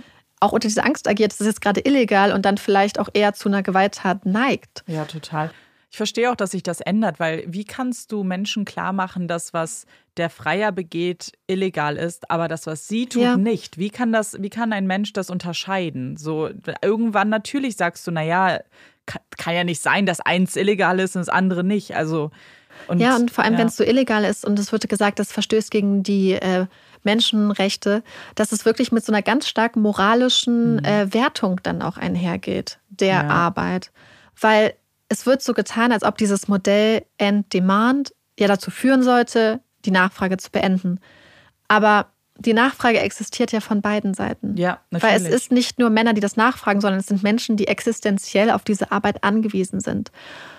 Und ähm, das heißt, wenn man das wirklich ernst meinen sollte, und ich bin grundsätzlich nicht dafür, weil es gibt einfach Menschen, mhm. die sich freiwillig für diesen Beruf entscheiden, weil es ein Beruf ist, der ihnen Freiheit gibt, der ihnen Abenteuer gibt, der ihnen Sachen gibt, die sie möchten und der, wenn sie das zum Beispiel mit anderen Berufen abwägen, einfach eine bessere Wahl ist. Ja. Ich glaube, das darf man auch, ich glaube, das wird ganz oft unterschätzt einfach und das regt mich immer so ein bisschen auf, wenn diesen Frauen oder Männern dann unterstellt wird, dass sie immer nur Opfer sind, dass sie ja. immer nur nicht mündige Menschen sind, die geschützt werden müssen, weil es komplett das negiert, ja. dass das einfach Menschen sind, die auch einfach wirtschaftlich selbstbestimmt eine Entscheidung treffen.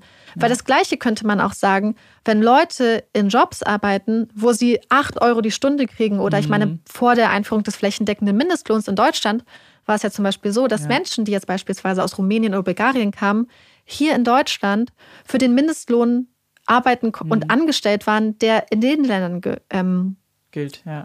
galt. Und das ist auch, wir haben so viele Menschen, die aus beispielsweise äh, südosteuropäischen Ländern hierher gebracht werden, die in, ich sag mal, ja auch Sklaverei-ähnlichen Verhältnissen sind, denen man äh, Ausweise wegnimmt, die äh, ja. sich schuften unter den schlimmsten Bedingungen auf Baustellen ackern. In Berlin gibt es ja einige Bauwerke, die da ein paar mhm. Skandale mhm. hatten.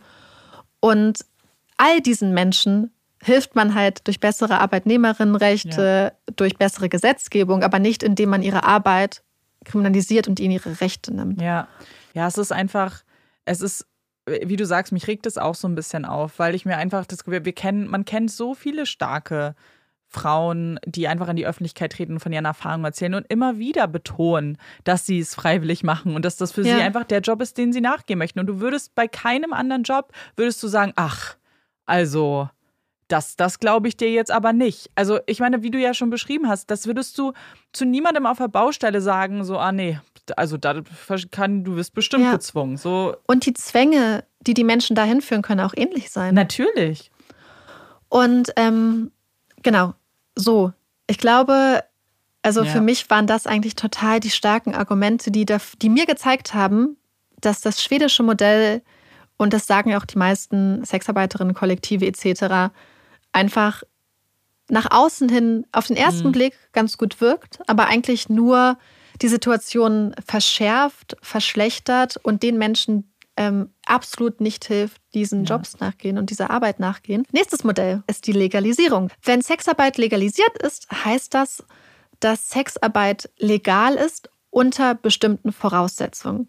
Das heißt, wenn man zum Beispiel bestimmte, ich sag mal, Zertifikate hat oder ähm, bestimmte Genehmigungen, wenn man beispielsweise regelmäßig, muss man Gesundheitscheckups mhm. machen, die zum Beispiel verpflichtend sind.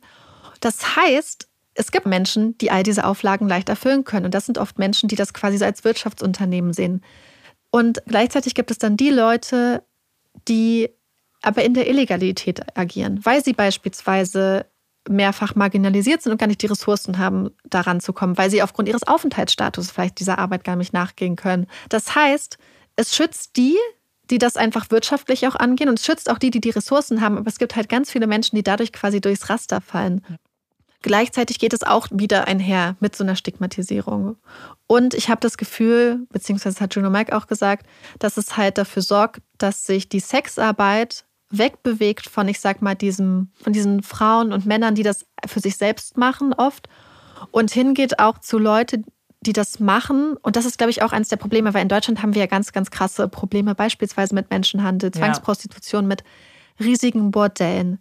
Natürlich, wenn das alles Frauen sind und Männer, die Lust darauf haben, die da arbeiten wollen, für die das gut ist, ist das eine Sache. Aber ich habe das Gefühl, dass einfach viele der Probleme daher kommen, dass Sex als so eine Ware gehandelt wird, als ein mhm. gutes Businessmodell und dass Leute da auch in diesen Markt drängen, die dafür sorgen, dass diese Arbeit halt eben nicht den Menschen hilft, für ja. die es eigentlich ist, sondern dass nur jemand anderes aus dieser Arbeit dann Profit schlägt. Und dass das unter Umständen auch dazu führen kann, dass halt ähm, sich da quasi so eine Art, nicht ein Monopol, aber schon so Zentren bilden, wo Leute das halt dann auch kontrollieren. Weißt du, was ich ja, meine? Ja, ja, total. Naja, klar, weil wenn du natürlich jemanden hast, der das einfach besser durchschaut, der fühlt sich an in so einer Machtposition. Und wenn du die alleine ausstrahlst, dann wie du das kommunizierst und vielleicht sogar sagst, oh, es ist super viel Papierkram, aber ich mache das schon. Ja. So.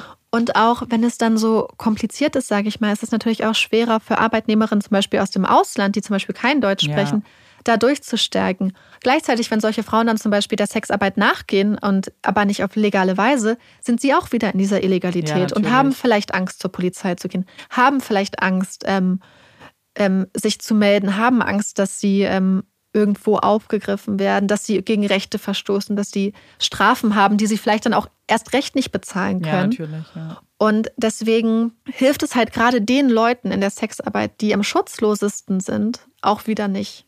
Ja. Ähm, und es löst halt wieder auch gar nicht so diese ganzen grundlegenden Probleme und hilft auch nicht mit der Stigmatisierung so sehr. Ähm, ja, also wie gesagt, also ich finde, es ist offensichtlich von den drei Modellen, die wir bis jetzt genannt haben, würde ich behaupten, ja.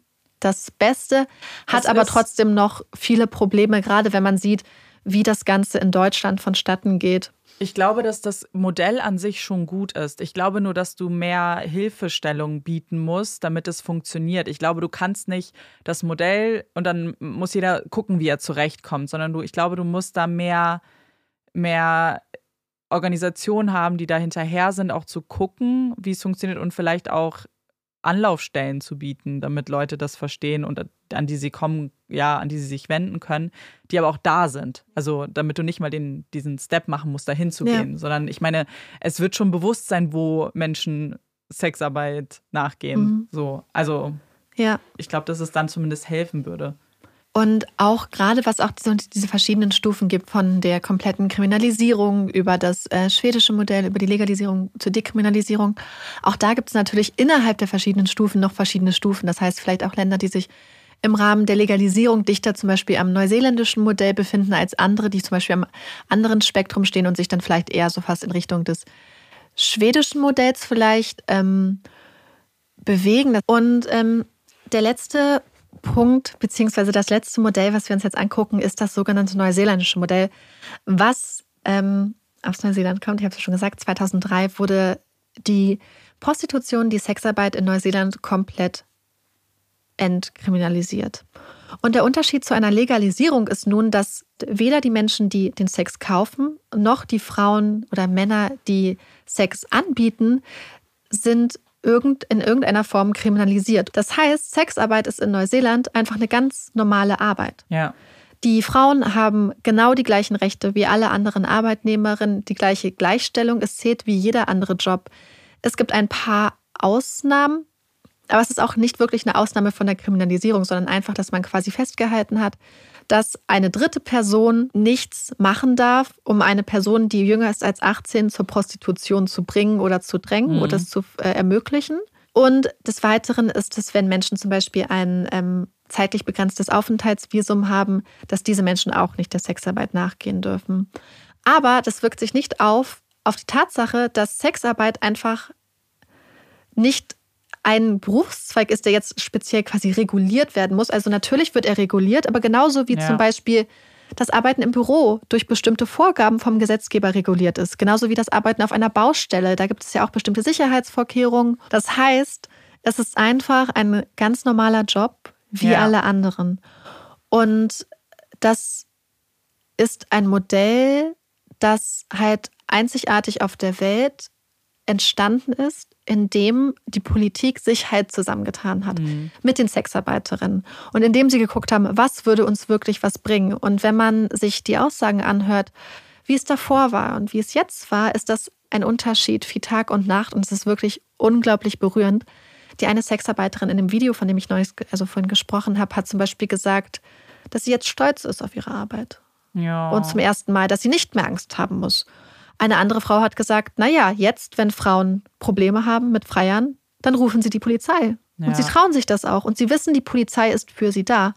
Eine Frau hat zum Beispiel ähm, berichtet, und das fand ich total schön, dass sie ein paar, sie hat gesagt, dass sie natürlich im Collective immer wieder Fälle hören, wo von Polizeiinteraktion und dann hat sie als Beispiel zum Beispiel genannt, dass eine Frau einen Freier hatte, der sich geweigert hat zu zahlen. Und dann sind zwei Polizisten vorbeigekommen, haben ihn mitgenommen zum nächsten ATM, also zum nächsten Bankautomat und mhm. haben ihm nahegelegt, doch zu bezahlen. In einem anderen Fall hatte eine Frau ähm, einen Freier der auch nicht zahlen wollte. Und sie hat die Polizei gerufen und der Polizist oder die Polizistin am anderen Ende der Leitung hat gesagt, können Sie mich bitte auf Lautsprecher stellen und hat dann am Lautsprecher dem Freier gesagt, wir werden Sie strafrechtlich verfolgen, wenn Sie das in Anspruch genommen haben und sich jetzt weigern zu zahlen. Ja. Und das heißt, dieses Miteinander von Polizei und Sexarbeiterinnen ist nicht mehr von Misstrauen geprägt und nicht mehr von diesem Schikane teilweise, wie es früher war, sondern einfach, die Polizei ist jetzt der erste Ansprechpartner für diese Frauen, wenn sie Probleme haben. Mhm. Aber ich fand das einfach total schön. Und ja. viele haben gesagt, dass sie jetzt stolz sind, dass man das jetzt auch ganz normal einfach sagen kann, dass man als Sexarbeiterin arbeitet, dass, das, dass, es, dass sie einfach freier sind und dass sie selbstbestimmt sind. Und ähm, ja, man gibt halt einfach vielen Menschen die Möglichkeit, einen Job zu haben, der auf einmal nicht tabuisiert ist, der auf einmal nicht nicht mehr so, ähm, der einfach wie ein ganz normaler Job behandelt wird. Wie gesagt, ich fand das einfach nur total beeindruckend zu sehen und ähm, ich habe ja jetzt gesagt, dass quasi für dieses Modell auch ähm, die meisten Vereinigungen zum Beispiel von Sexarbeiterinnen sind und so. Das Gesetz damals wurde aber auch zum Beispiel mit ganz viel Unterstützung von äh, Frauenrechtsorganisationen, von Menschenrechtsorganisationen unterstützt, zum Beispiel auch Maori Vereinigung, weil sie erkannt haben, dass beispielsweise Maori-Frauen sehr viel stärker von der Kriminalisierung betroffen wurden, sodass die sich dann halt mit dahinter gesetzt haben. Und es zeigt einfach, hier gab es halt einen kompletten, nicht einen kompletten, aber einen ganz starken Zusammenschluss von den Sexarbeiterinnen und ihren Kollektiven mit dem Rest der Zivilbevölkerung und Menschenrechtsorganisationen. Es war trotzdem ein sehr knappes Votum, aber ähm, es hat halt tatsächlich eine der beeindruckendsten Gesetzgebungen in diesem Bereich oder die beeindruckendste eigentlich auf den Weg gebracht. Und es gibt auch Untersuchungen und ich glaube, mehr als 90 Prozent, ich glaube, es war, es war richtig hoch, mhm. es waren, glaube ich, 96 Prozent der Sexarbeiterinnen in Neuseeland, die man befragt hat, haben, das, haben gesagt, dass sie sich durch diese Gesetzgebung geschützt fühlen. Wenn man sich das anguckt und ja. das dann zum Beispiel vergleicht mit dem schwedischen Modell, wo wir festgestellt haben oder wo man festgestellt hat, dass dort die Angriffe ganz stark zugenommen haben und die Frauen halt niemanden haben, an den sie sich wenden können, beziehungsweise ganz oft einfach auch Gefahr laufen, dass sie dann Strafen bezahlen müssen etc ähm, ist das einfach ein Unterschied wie Tag und Nacht. Ja, ich glaube, es zeigt halt einfach, dass äh, die Lösung natürlich immer sein sollte, dass Frauen stolz darauf sein können und offen damit umgehen können und dass eben diese ja. Zusammenarbeit mit der Polizei da ist, dass der Weg vielleicht nicht immer der gleiche sein muss, ja. aber was es halt auf jeden Fall zeigt, ist, dass man die Leute einbeziehen muss, die einfach wissen, wie es abläuft, die überhaupt um die es geht, dass man auf die hört, die betroffen sind und dann das versucht eben in die Politik mit einzubauen. Ja. Und wie man dann hinkommt, kann ja auch unterschiedlich sein. Aber ich glaube, das zeigt das Modell eigentlich ganz gut, dass solange du zuhörst und bereit bist, Dinge anzupassen, ja. dass man dann halt ans Ziel kommen kann. Ja, und ich glaube, das Ziel muss halt einfach sein, dass die Frauen auch einfach die Rechte haben, weil ich glaube, ja. das, was es halt geschafft hat, ist dafür zu sorgen, dass es nicht mehr so ist, dass Prostitution quasi so, sie hat halt auch gesagt, so Prostituierte oder Sexarbeiterinnen sind nicht Teil neben der Gesellschaft, sondern nee. Teil der Gesellschaft. Und in dem Moment, in dem du anerkennst, dass es ein Beruf ist, hast du so viele Möglichkeiten, auch da einzugreifen im Sinne von, also zum Beispiel gibt es in Neuseeland auch Unterstützung, finanzielle Unterstützung für Frauen, die zum Beispiel aus der Sexarbeit aussteigen wollen. Ja. Ähm, aber für die, die halt drinnen bleiben wollen, ist es halt einfach total wichtig. Und für den Staat ist es natürlich auch gut, weil es ist Geld, was versteuert wird. Es ist Geld, was natürlich auch, ähm, weil natürlich eines der Probleme, was wir auch immer wieder haben, ist ja, dass beispielsweise insbesondere Frauen ähm, sehr viel geringere Rentenbezüge später haben. Wenn das Geld, was man mit der Sexarbeit verdient, nicht versteuert wird und nicht in die Rentenkassen einbezahlt wird, ist das natürlich auch langfristig problematisch. Ja, Wenn es aber eingezahlt wird und man ganz normal beispielsweise in Rentenkassen und Krankenkassen einzahlt, dann ist das natürlich sehr viel besser für diese Frauen später, weil sie haben die Jahre durchgearbeitet und das wird später dann auch anerkannt. Ja, absolut. Ja, also ich fand, das waren eigentlich äh, total spannende Aspekte, alles, die ich teilweise auch gar mhm. nicht so auf dem Schirm hatte. Und wie gesagt, ich war eigentlich so reingegangen, dass ich dachte, oh ja, schwedisches Modell ist eine Variante und neuseeländisches Modell ist die andere Variante, beziehungsweise mhm. Legalisierung. Mhm. Aber nach allem, was ich mir jetzt angeguckt habe und insbesondere da es ja wirklich um die Arbeitsbedingungen von den Sexarbeiterinnen geht, finde ich, spricht eigentlich alles für das neuseeländische Modell, weil das ist mhm. das, was die Frauen fordern.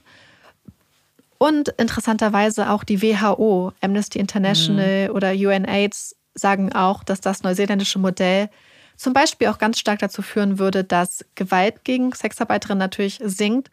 Oder zum Beispiel auch die Übertragung von HIV. Das heißt, viele von diesen Organisationen fordern eigentlich, dass das der Umgang sein sollte mhm. mit Sexarbeit. Und ähm, für mich ist es halt auch so, und das ist es ist zum einen diese Sache, dass man, selbst wenn es ganz, ganz große Probleme in der, sag ich mal, Branche gibt, mit Menschenhandel, mit Zwangsprostitution, was wir nicht unterschätzen dürfen Absolut. und was wir auch nicht ähm, verneinen dürfen, ist eine Kriminalisierung nicht der Weg, das zu lösen, genau. sondern es gibt andere Möglichkeiten, weil selbst wenn du Prostitution nicht, ähm, sage ich mal, ähm, kriminalisierst, hast du ja trotzdem noch die Möglichkeiten des Strafrechts, da auch einzugreifen. Es muss halt tatsächlich einfach nur gegen diese Leute vorgegangen genau. werden. Und ähm, naja, darüber nicht zu reden, es kriminell und illegal zu machen, stoppt es nicht. Das, das sehen halt nicht. wir ja. Wir sehen so, es in der Realität. Für mich ist das so ein bisschen wie, wenn wir jetzt beispielsweise, wir haben ja oft die, das Problem auch gerade beim Victim Blaming, dass ja. zum Beispiel gesagt wird, eine Frau wurde beispielsweise vergewaltigt, weil sie einen kurzen Rock hat. Ja. Wenn wir das annehmen, könnte man sagen, wir verbieten den kurzen Rock, weil ganz viele von den Frauen, die den kurzen Rock tragen, äh, werden angegriffen. Das Problem ist aber nicht der kurze Rock. Nein. Das mhm. Problem ist, dass Männer der oder Angreifer. Menschen angreifen. Und ja. so ist es natürlich, es ist ein Vergleich, der ganz stark hinkt in diesem Fall. Aber ich meine damit einfach nur, wenn wir wirklich eine Änderung wollen, müssen wir strukturelle Probleme angehen. Und ja, das ist total schwer, weil es Probleme sind, die ganz, ganz tiefgreifend sind. Und Probleme, die wir ganze, anders als zum Beispiel in Neuseeland, was ja auch ein sehr kleines Land ist, was mhm. sehr isoliert ist, haben wir in Deutschland halt ähm, auch Themen, die man außerhalb von Deutschland angehen muss, die man nicht ja. nur in Deutschland alleine betrachten muss, wo man einfach ähm, wahrscheinlich auch, solange es so krasse Unterschiede gibt in der Lebensqualität und in ja einfach auch so ganz krasse wirtschaftliche Unterschiede und so, solange wird es wahrscheinlich diese Probleme auch geben. Aber ähm, ich glaube, dass Kriminalisierung von Prostitution nicht das Problem ist, weil du den Leuten, die es wirklich brauchst, einfach nur die Möglichkeit wegnimmst, ohne die Gründe für ihre Not zu ja. anzugehen. Und wir müssten die Gründe für die Not angehen, anstatt ihnen vielleicht die einzige Möglichkeit zu nehmen, die sie haben, um ja. da rauszukommen. Es wirkt einfach wie der Versuch einer schnellen Lösung für ein Problem, das nicht schnell zu lösen ist. Ja. Und dann dann, dann flickt man immer die kleinen Wunden, aber schaut sich nicht an, was die Ursache eigentlich ist, warum man ja. ständig Löcher hat.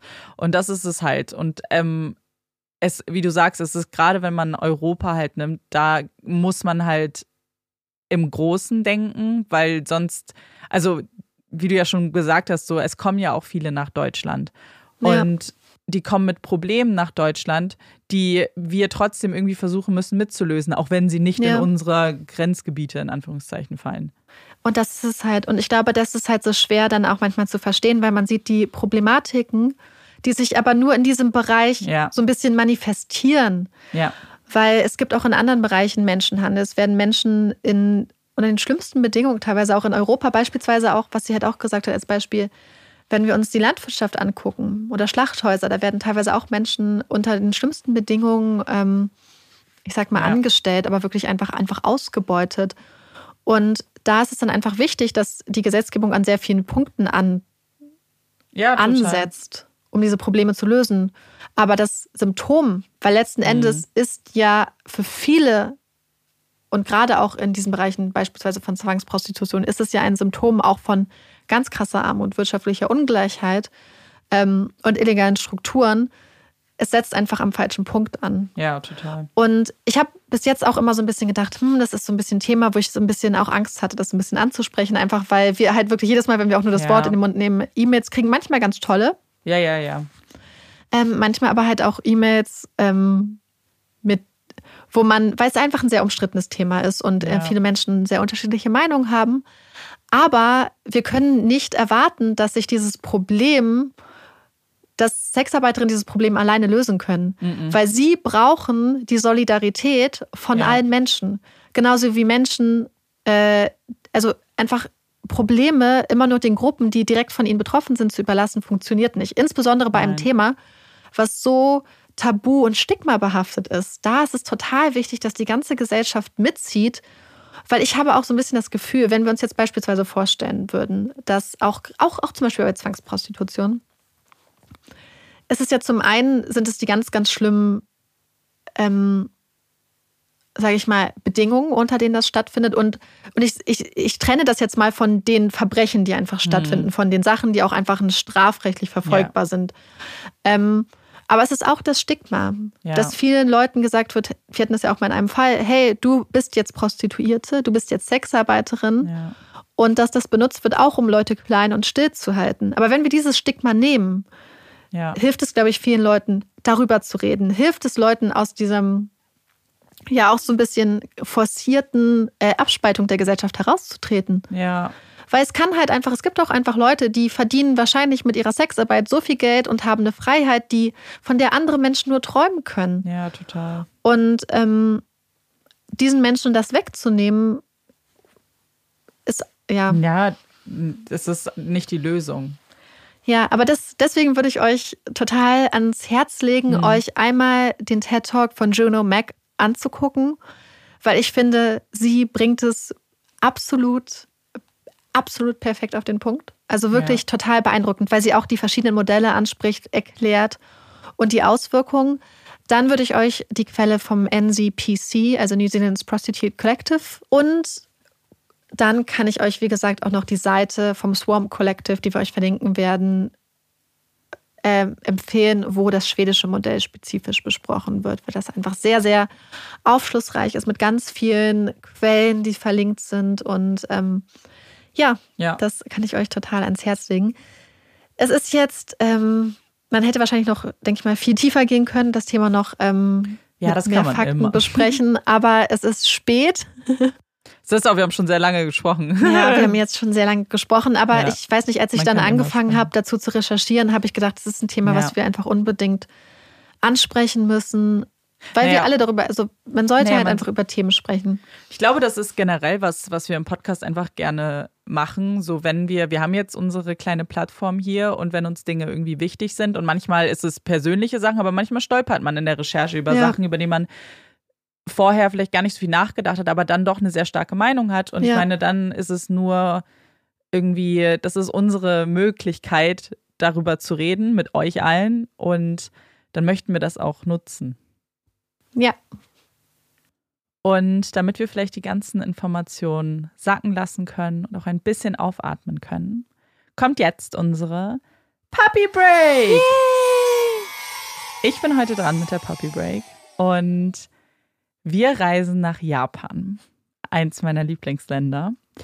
Und in Japan gibt es einige Grünflächen, auf denen Kühe stehen. Und zwar nicht irgendwelche Kühe, sondern Kühe, die Zebrastreifen tragen. Marike, kannst du dir vorstellen, warum es Kühe gibt, auf die mit Farbe weiße Streifen gemacht wurden. Mit Farbe? Ja. Also die Kühe sind eigentlich schwarz und sie werden sie sind weiß. braun, so braun. dunkelbraun sind. Das sind japanische Kühe. Als Camouflage? Fast. Es gibt, ähm, es, ähm, man glaubt, dass, äh, dass der Effekt, den das bezeugt, was mit Camouflage zu tun hat. Also bis nicht ganz weit. Und zwar gibt es einige Wissenschaftler, die eine Studie gemacht haben. Und hier ging es darum, zu ein Problem zu lösen, ein bekanntes Problem. Und ähm, die Studie hat gezeigt, dass Kühe, die diese Zebrastreifen haben, 50 Prozent weniger oft von Bremsen oder anderen Insekten, blutsaugenden Insekten, gebissen, gestochen werden. Und wer, wer irgendwie schon mal mit Landwirtschaft zu tun hat, wer Kühe kennt, der weiß, dass das ein großes Problem ist tatsächlich. Seien es Bremsen oder irgendwie alle möglichen Mücken, alles, alle, alle Insekten, die die armen Kühe stressen und Malträtieren. nerven, malträtieren. Und die Farmer greifen dann natürlich auch zu ganz unterschiedlichen Mitteln, manchmal sogar zu Pestiziden, was natürlich ein großes Problem ist für die Umwelt auch. Und deswegen haben sich Wissenschaftler daran gemacht, zu schauen, ob es alternative Möglichkeiten gibt. Und dieser Versuch hat eigentlich ziemlich gut funktioniert, denn der Versuch bestand daraus, sie haben sechs Kühe genommen und zwei von ihnen wurden mit schwarzen Streifen auf, diesem, auf dem dunklen Fell äh, bemalt, also dass der Kontrast nicht so groß ist. Dann gab es zwei Kühe, die weiße Streifen bekommen haben und dann gab es zwei Kontrollkühe, die gar nicht bemalt wurden. Und man hat eben dann das Ganze über mehrere Tage beobachtet und hat dann festgestellt, dass die Kontrollkühe an einem Tag von ungefähr 128 Bremsen gestochen wurden. Die schwarzen Kühe, also mit den schwarzen Streifen, 111 Mal und die mit den Zebrastreifen nur 55 Mal an dem Tag. Und man vermutet, dass es ein bisschen mit der Sichtweise von Insekten zu tun hat. Denn Insekten sehen natürlich ganz anders, als wir es gewohnt sind. Und man vermutet, dass, oder man, man ist eigentlich überzeugt davon, dass Insekten nach großen Gegenständen suchen. Und deswegen, wenn du eine große Kuh hast, die eine einheitliche Farbe hat, dann kann das Insekt das erkennen als eben ein Lebewesen. Sobald aber dieses, dieser braune Blob, nenne ich es jetzt mal, unterbrochen wird, ist es bei denen so ein bisschen wie, wie wenn wir so optische Illusionen sehen. Also ja. so Bilder, die irgendwie, wo du nicht sicher bist, ist das jetzt ein Kreis, was passiert, ist es eine mhm. Treppe? Und dass es so ähnlich bei den Insekten halt sein könnte und sie deswegen verwirrt sind und sich eben ein alternatives Objekt suchen. Das wäre also eine Möglichkeit, tatsächlich äh, Kühe zu schützen vor den nervigen, kleinen, fliegenden Tierchen. Das finde ich sehr spannend. Das müsste man wahrscheinlich noch mal mit so einer etwas repräsentativeren ja. Gruppe an Kühen machen. Ja.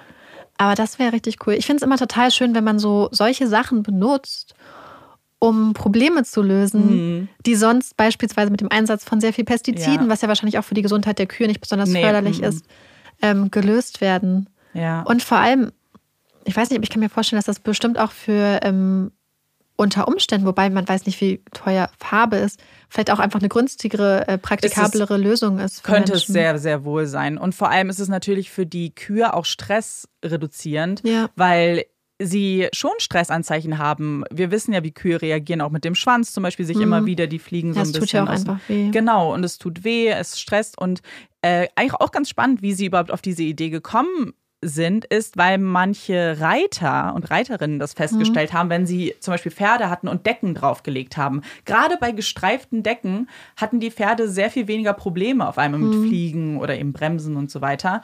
Und das hat dann eben die Forscher auf die Idee gebracht, ob es irgendwie auch an den Streifen liegen kann.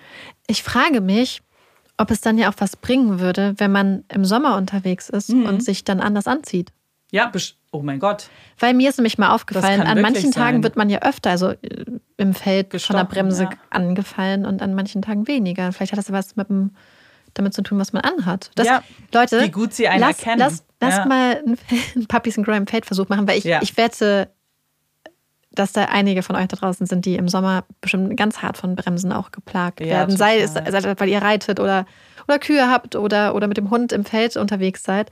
Das möchte ich voll gerne mal ausprobieren. Das ja, wäre so spannend. Es, ist, es, wäre ja eigentlich nur logisch. Weil wenn ja, voll das schade, dass es jetzt November ist. Ja, jetzt, Stell dir mal vor, es wäre jetzt August. Ja, ich hätte mit diesem Puppy-Fact oh, vorher um die Ecke kommen müssen. Aber stimmt, das fände ich auch. Also im ja. Sommer, wir merken uns das alle. Erinnert uns dran. Irgendwer, wer auch immer diese Folge jetzt im Sommer ja. hört, kann es gerne nochmal schreiben, damit wir nochmal ja. dran denken. Zieht euch mal komplett gestreift an ja. und dann guckt, ob ihr Probleme mit Bremsen Und erinnert uns daran, dass wir das vielleicht auch mit uns machen sollten. Das fände ich auch super das spannend. Das wäre richtig cool. Ja, das ist auf jeden Fall meine kleine Puppy-Break für heute. Und damit kommen wir auch zur nächsten Kategorie in unserem Podcast, und zwar unseren Empfehlungen. Marike, hast du eine Empfehlung? Ich habe eine Empfehlung. Möchtest du loslegen? Ich, ich fange an. Normalerweise fange ich ja nicht so gerne an. Ja. Aber ich habe eine Empfehlung. Also dazu muss ich sagen, dass ich irgendwie in den letzten Monaten so ein bisschen in so einem Reading-Slump war, was man ja bei Bookstagram so sagt. äh, beziehungsweise bei Booktube, also einfach so eine Zeit, wo es mir irgendwie total schwer gefallen ist, mich auf Sachen zu konzentrieren. Und dann habe ich ja Neues in der Folge schon äh, berichtet, dass ich ähm, so ein bisschen süchtig war nach Büchern, beziehungsweise total gefesselt von einer Buchreihe. Was auch der Grund war, warum ich für die Folge nicht so viel Zeit hatte, weil ich einfach, ich glaube, vier Tage am Stück das Bett nicht verlassen habe, mhm. als wir hier waren, außer natürlich zum Spazierengehen. Ähm, und zwar habe ich eine Buchreihe gefunden, die eigentlich so fürs Alter so, ich glaube, ab zwölf ist oder zehn. Und es heißt Nevermore. Also auf Deutsch heißt es, glaube ich, wirklich auf Nevermore und auf ähm, Englisch auch. Und es geht um Morrigan Crow. Und es sind Bücher, die mir damals von ganz vielen von euch auch ans Herz gelegt wurden, als ich nach einer Harry Potter-ähnlichen Geschichte gefragt habe. Und Leute, die sind so gut. Die sind so unglaublich gut. Also es geht um ein Mädchen, ich will eigentlich gar nicht so viel spoilern, was eigentlich sterben sollte an ihrem elften Geburtstag. Und dann in der Nacht, in der sie sterben soll, erscheint ein Mann in ihrem Leben und nimmt sie mit in ein quasi ganz anderes Reich, in ein ganz anderes Land namens Nevermore.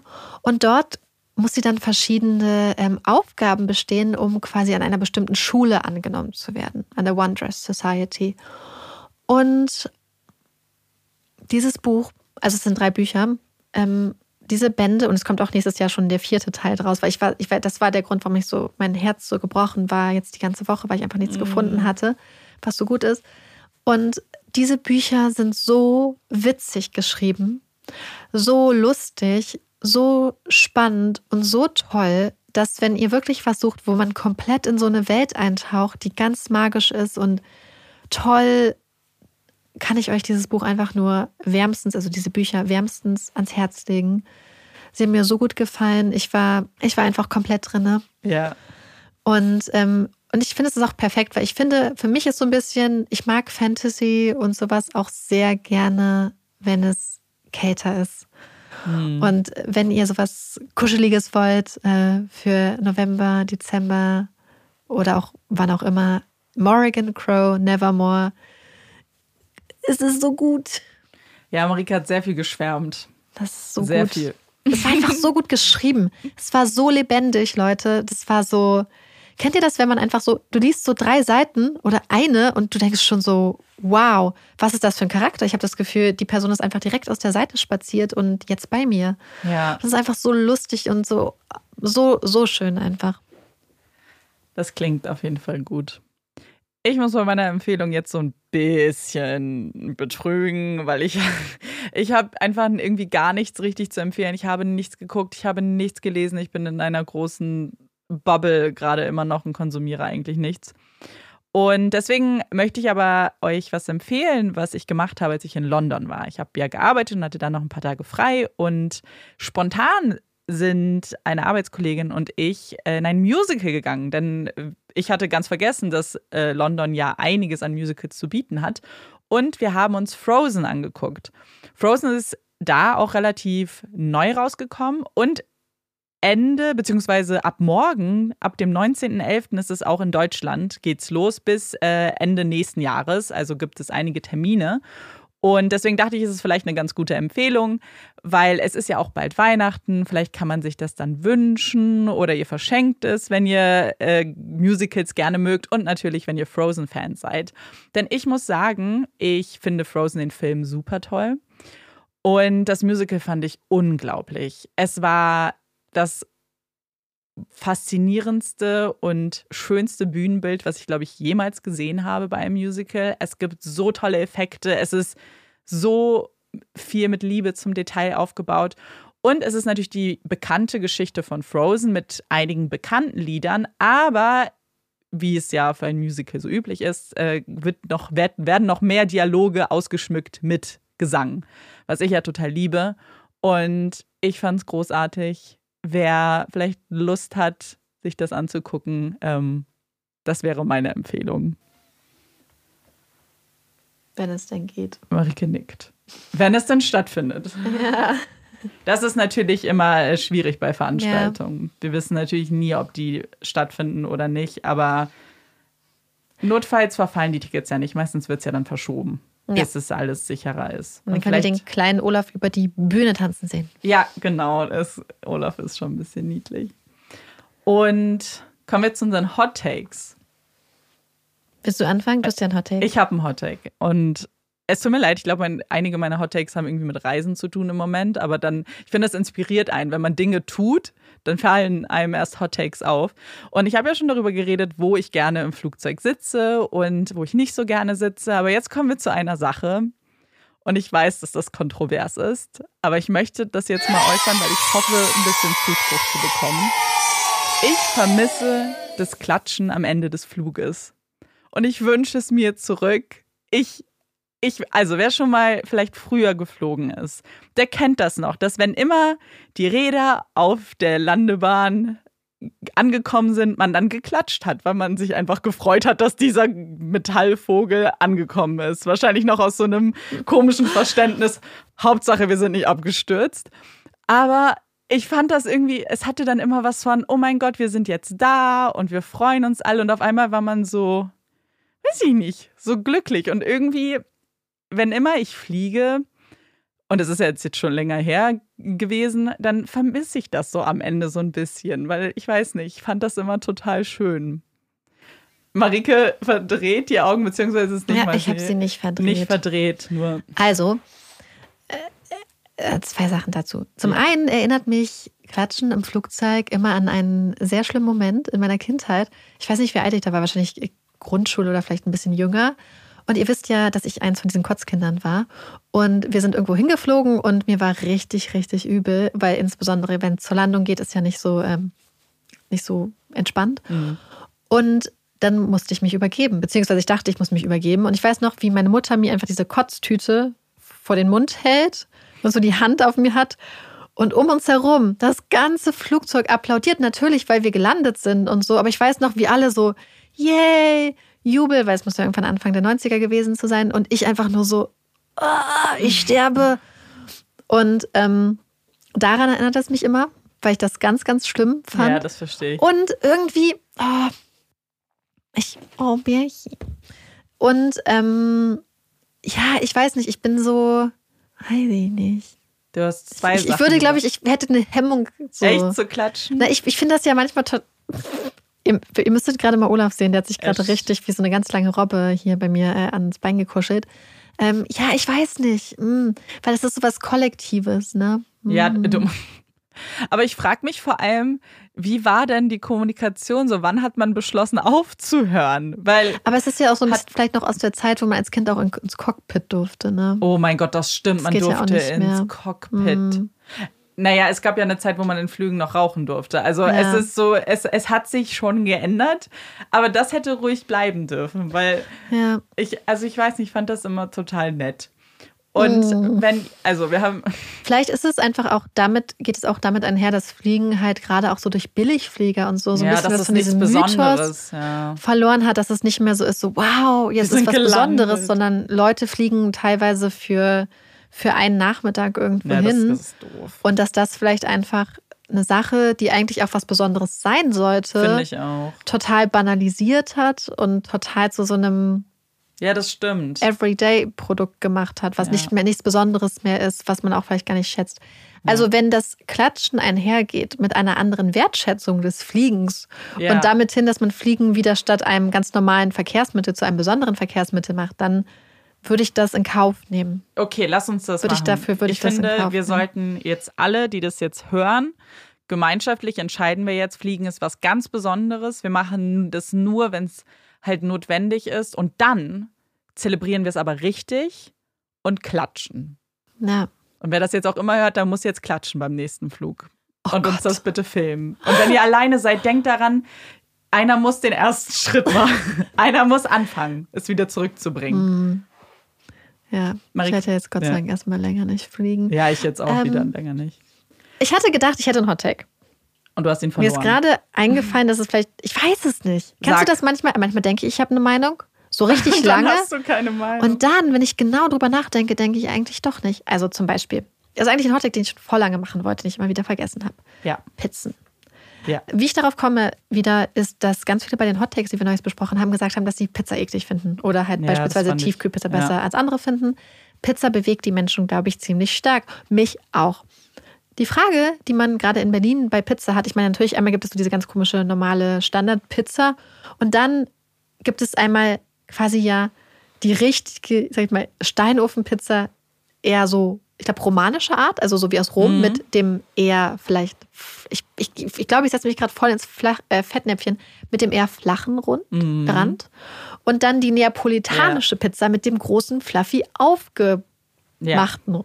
Ähm, und dann, also, okay, ich mache es jetzt. Also, mein Kopf hat gerade noch eine Idee gehabt, wie ich das wenden kann zu einem echten Hottake. Okay. Und ich habe eigentlich immer gedacht, dass ich eher ne neapolitanisch angehaucht bin. Ja. Aber dann ist mir eine andere Pizzeria gerade wieder eingefallen, die das eher so mit dem flacheren Flach, Rand macht, ja. was ich auch richtig lecker finde. Deswegen möchte ich mich gar nicht festlegen. Aber es gibt eine Sache, die mir jetzt gerade eingefallen ist, wo ich mich festlege. Oh, jetzt bin ich gespannt. Und zwar gibt es ja Leute, die möchten, dass ihre Pizza steht, wenn sie das Stück hochnehmen. Ja. Gerade zum Beispiel auch so Ja. bei Tiefkühlpizza. Nee. Ich finde, Mm. ich mag es, wenn der Rand ein bisschen crispy ist, so ein bisschen knusprig. Ja. Aber ich mag es, wenn der Boden nicht knusprig ist. Also schon knusprig, aber, Aber- biegsam, Okay. biegbar, flexibel. Ja. Hm.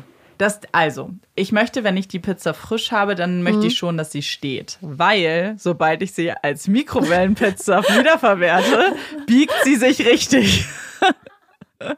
Also, und das ist dann, Mhm. dann habe ich beides. Aber so, wenn Ja. ich frisch, dann will ich eigentlich schon, dass sie richtig kross ist. Richtig, aber das, Ja. nee.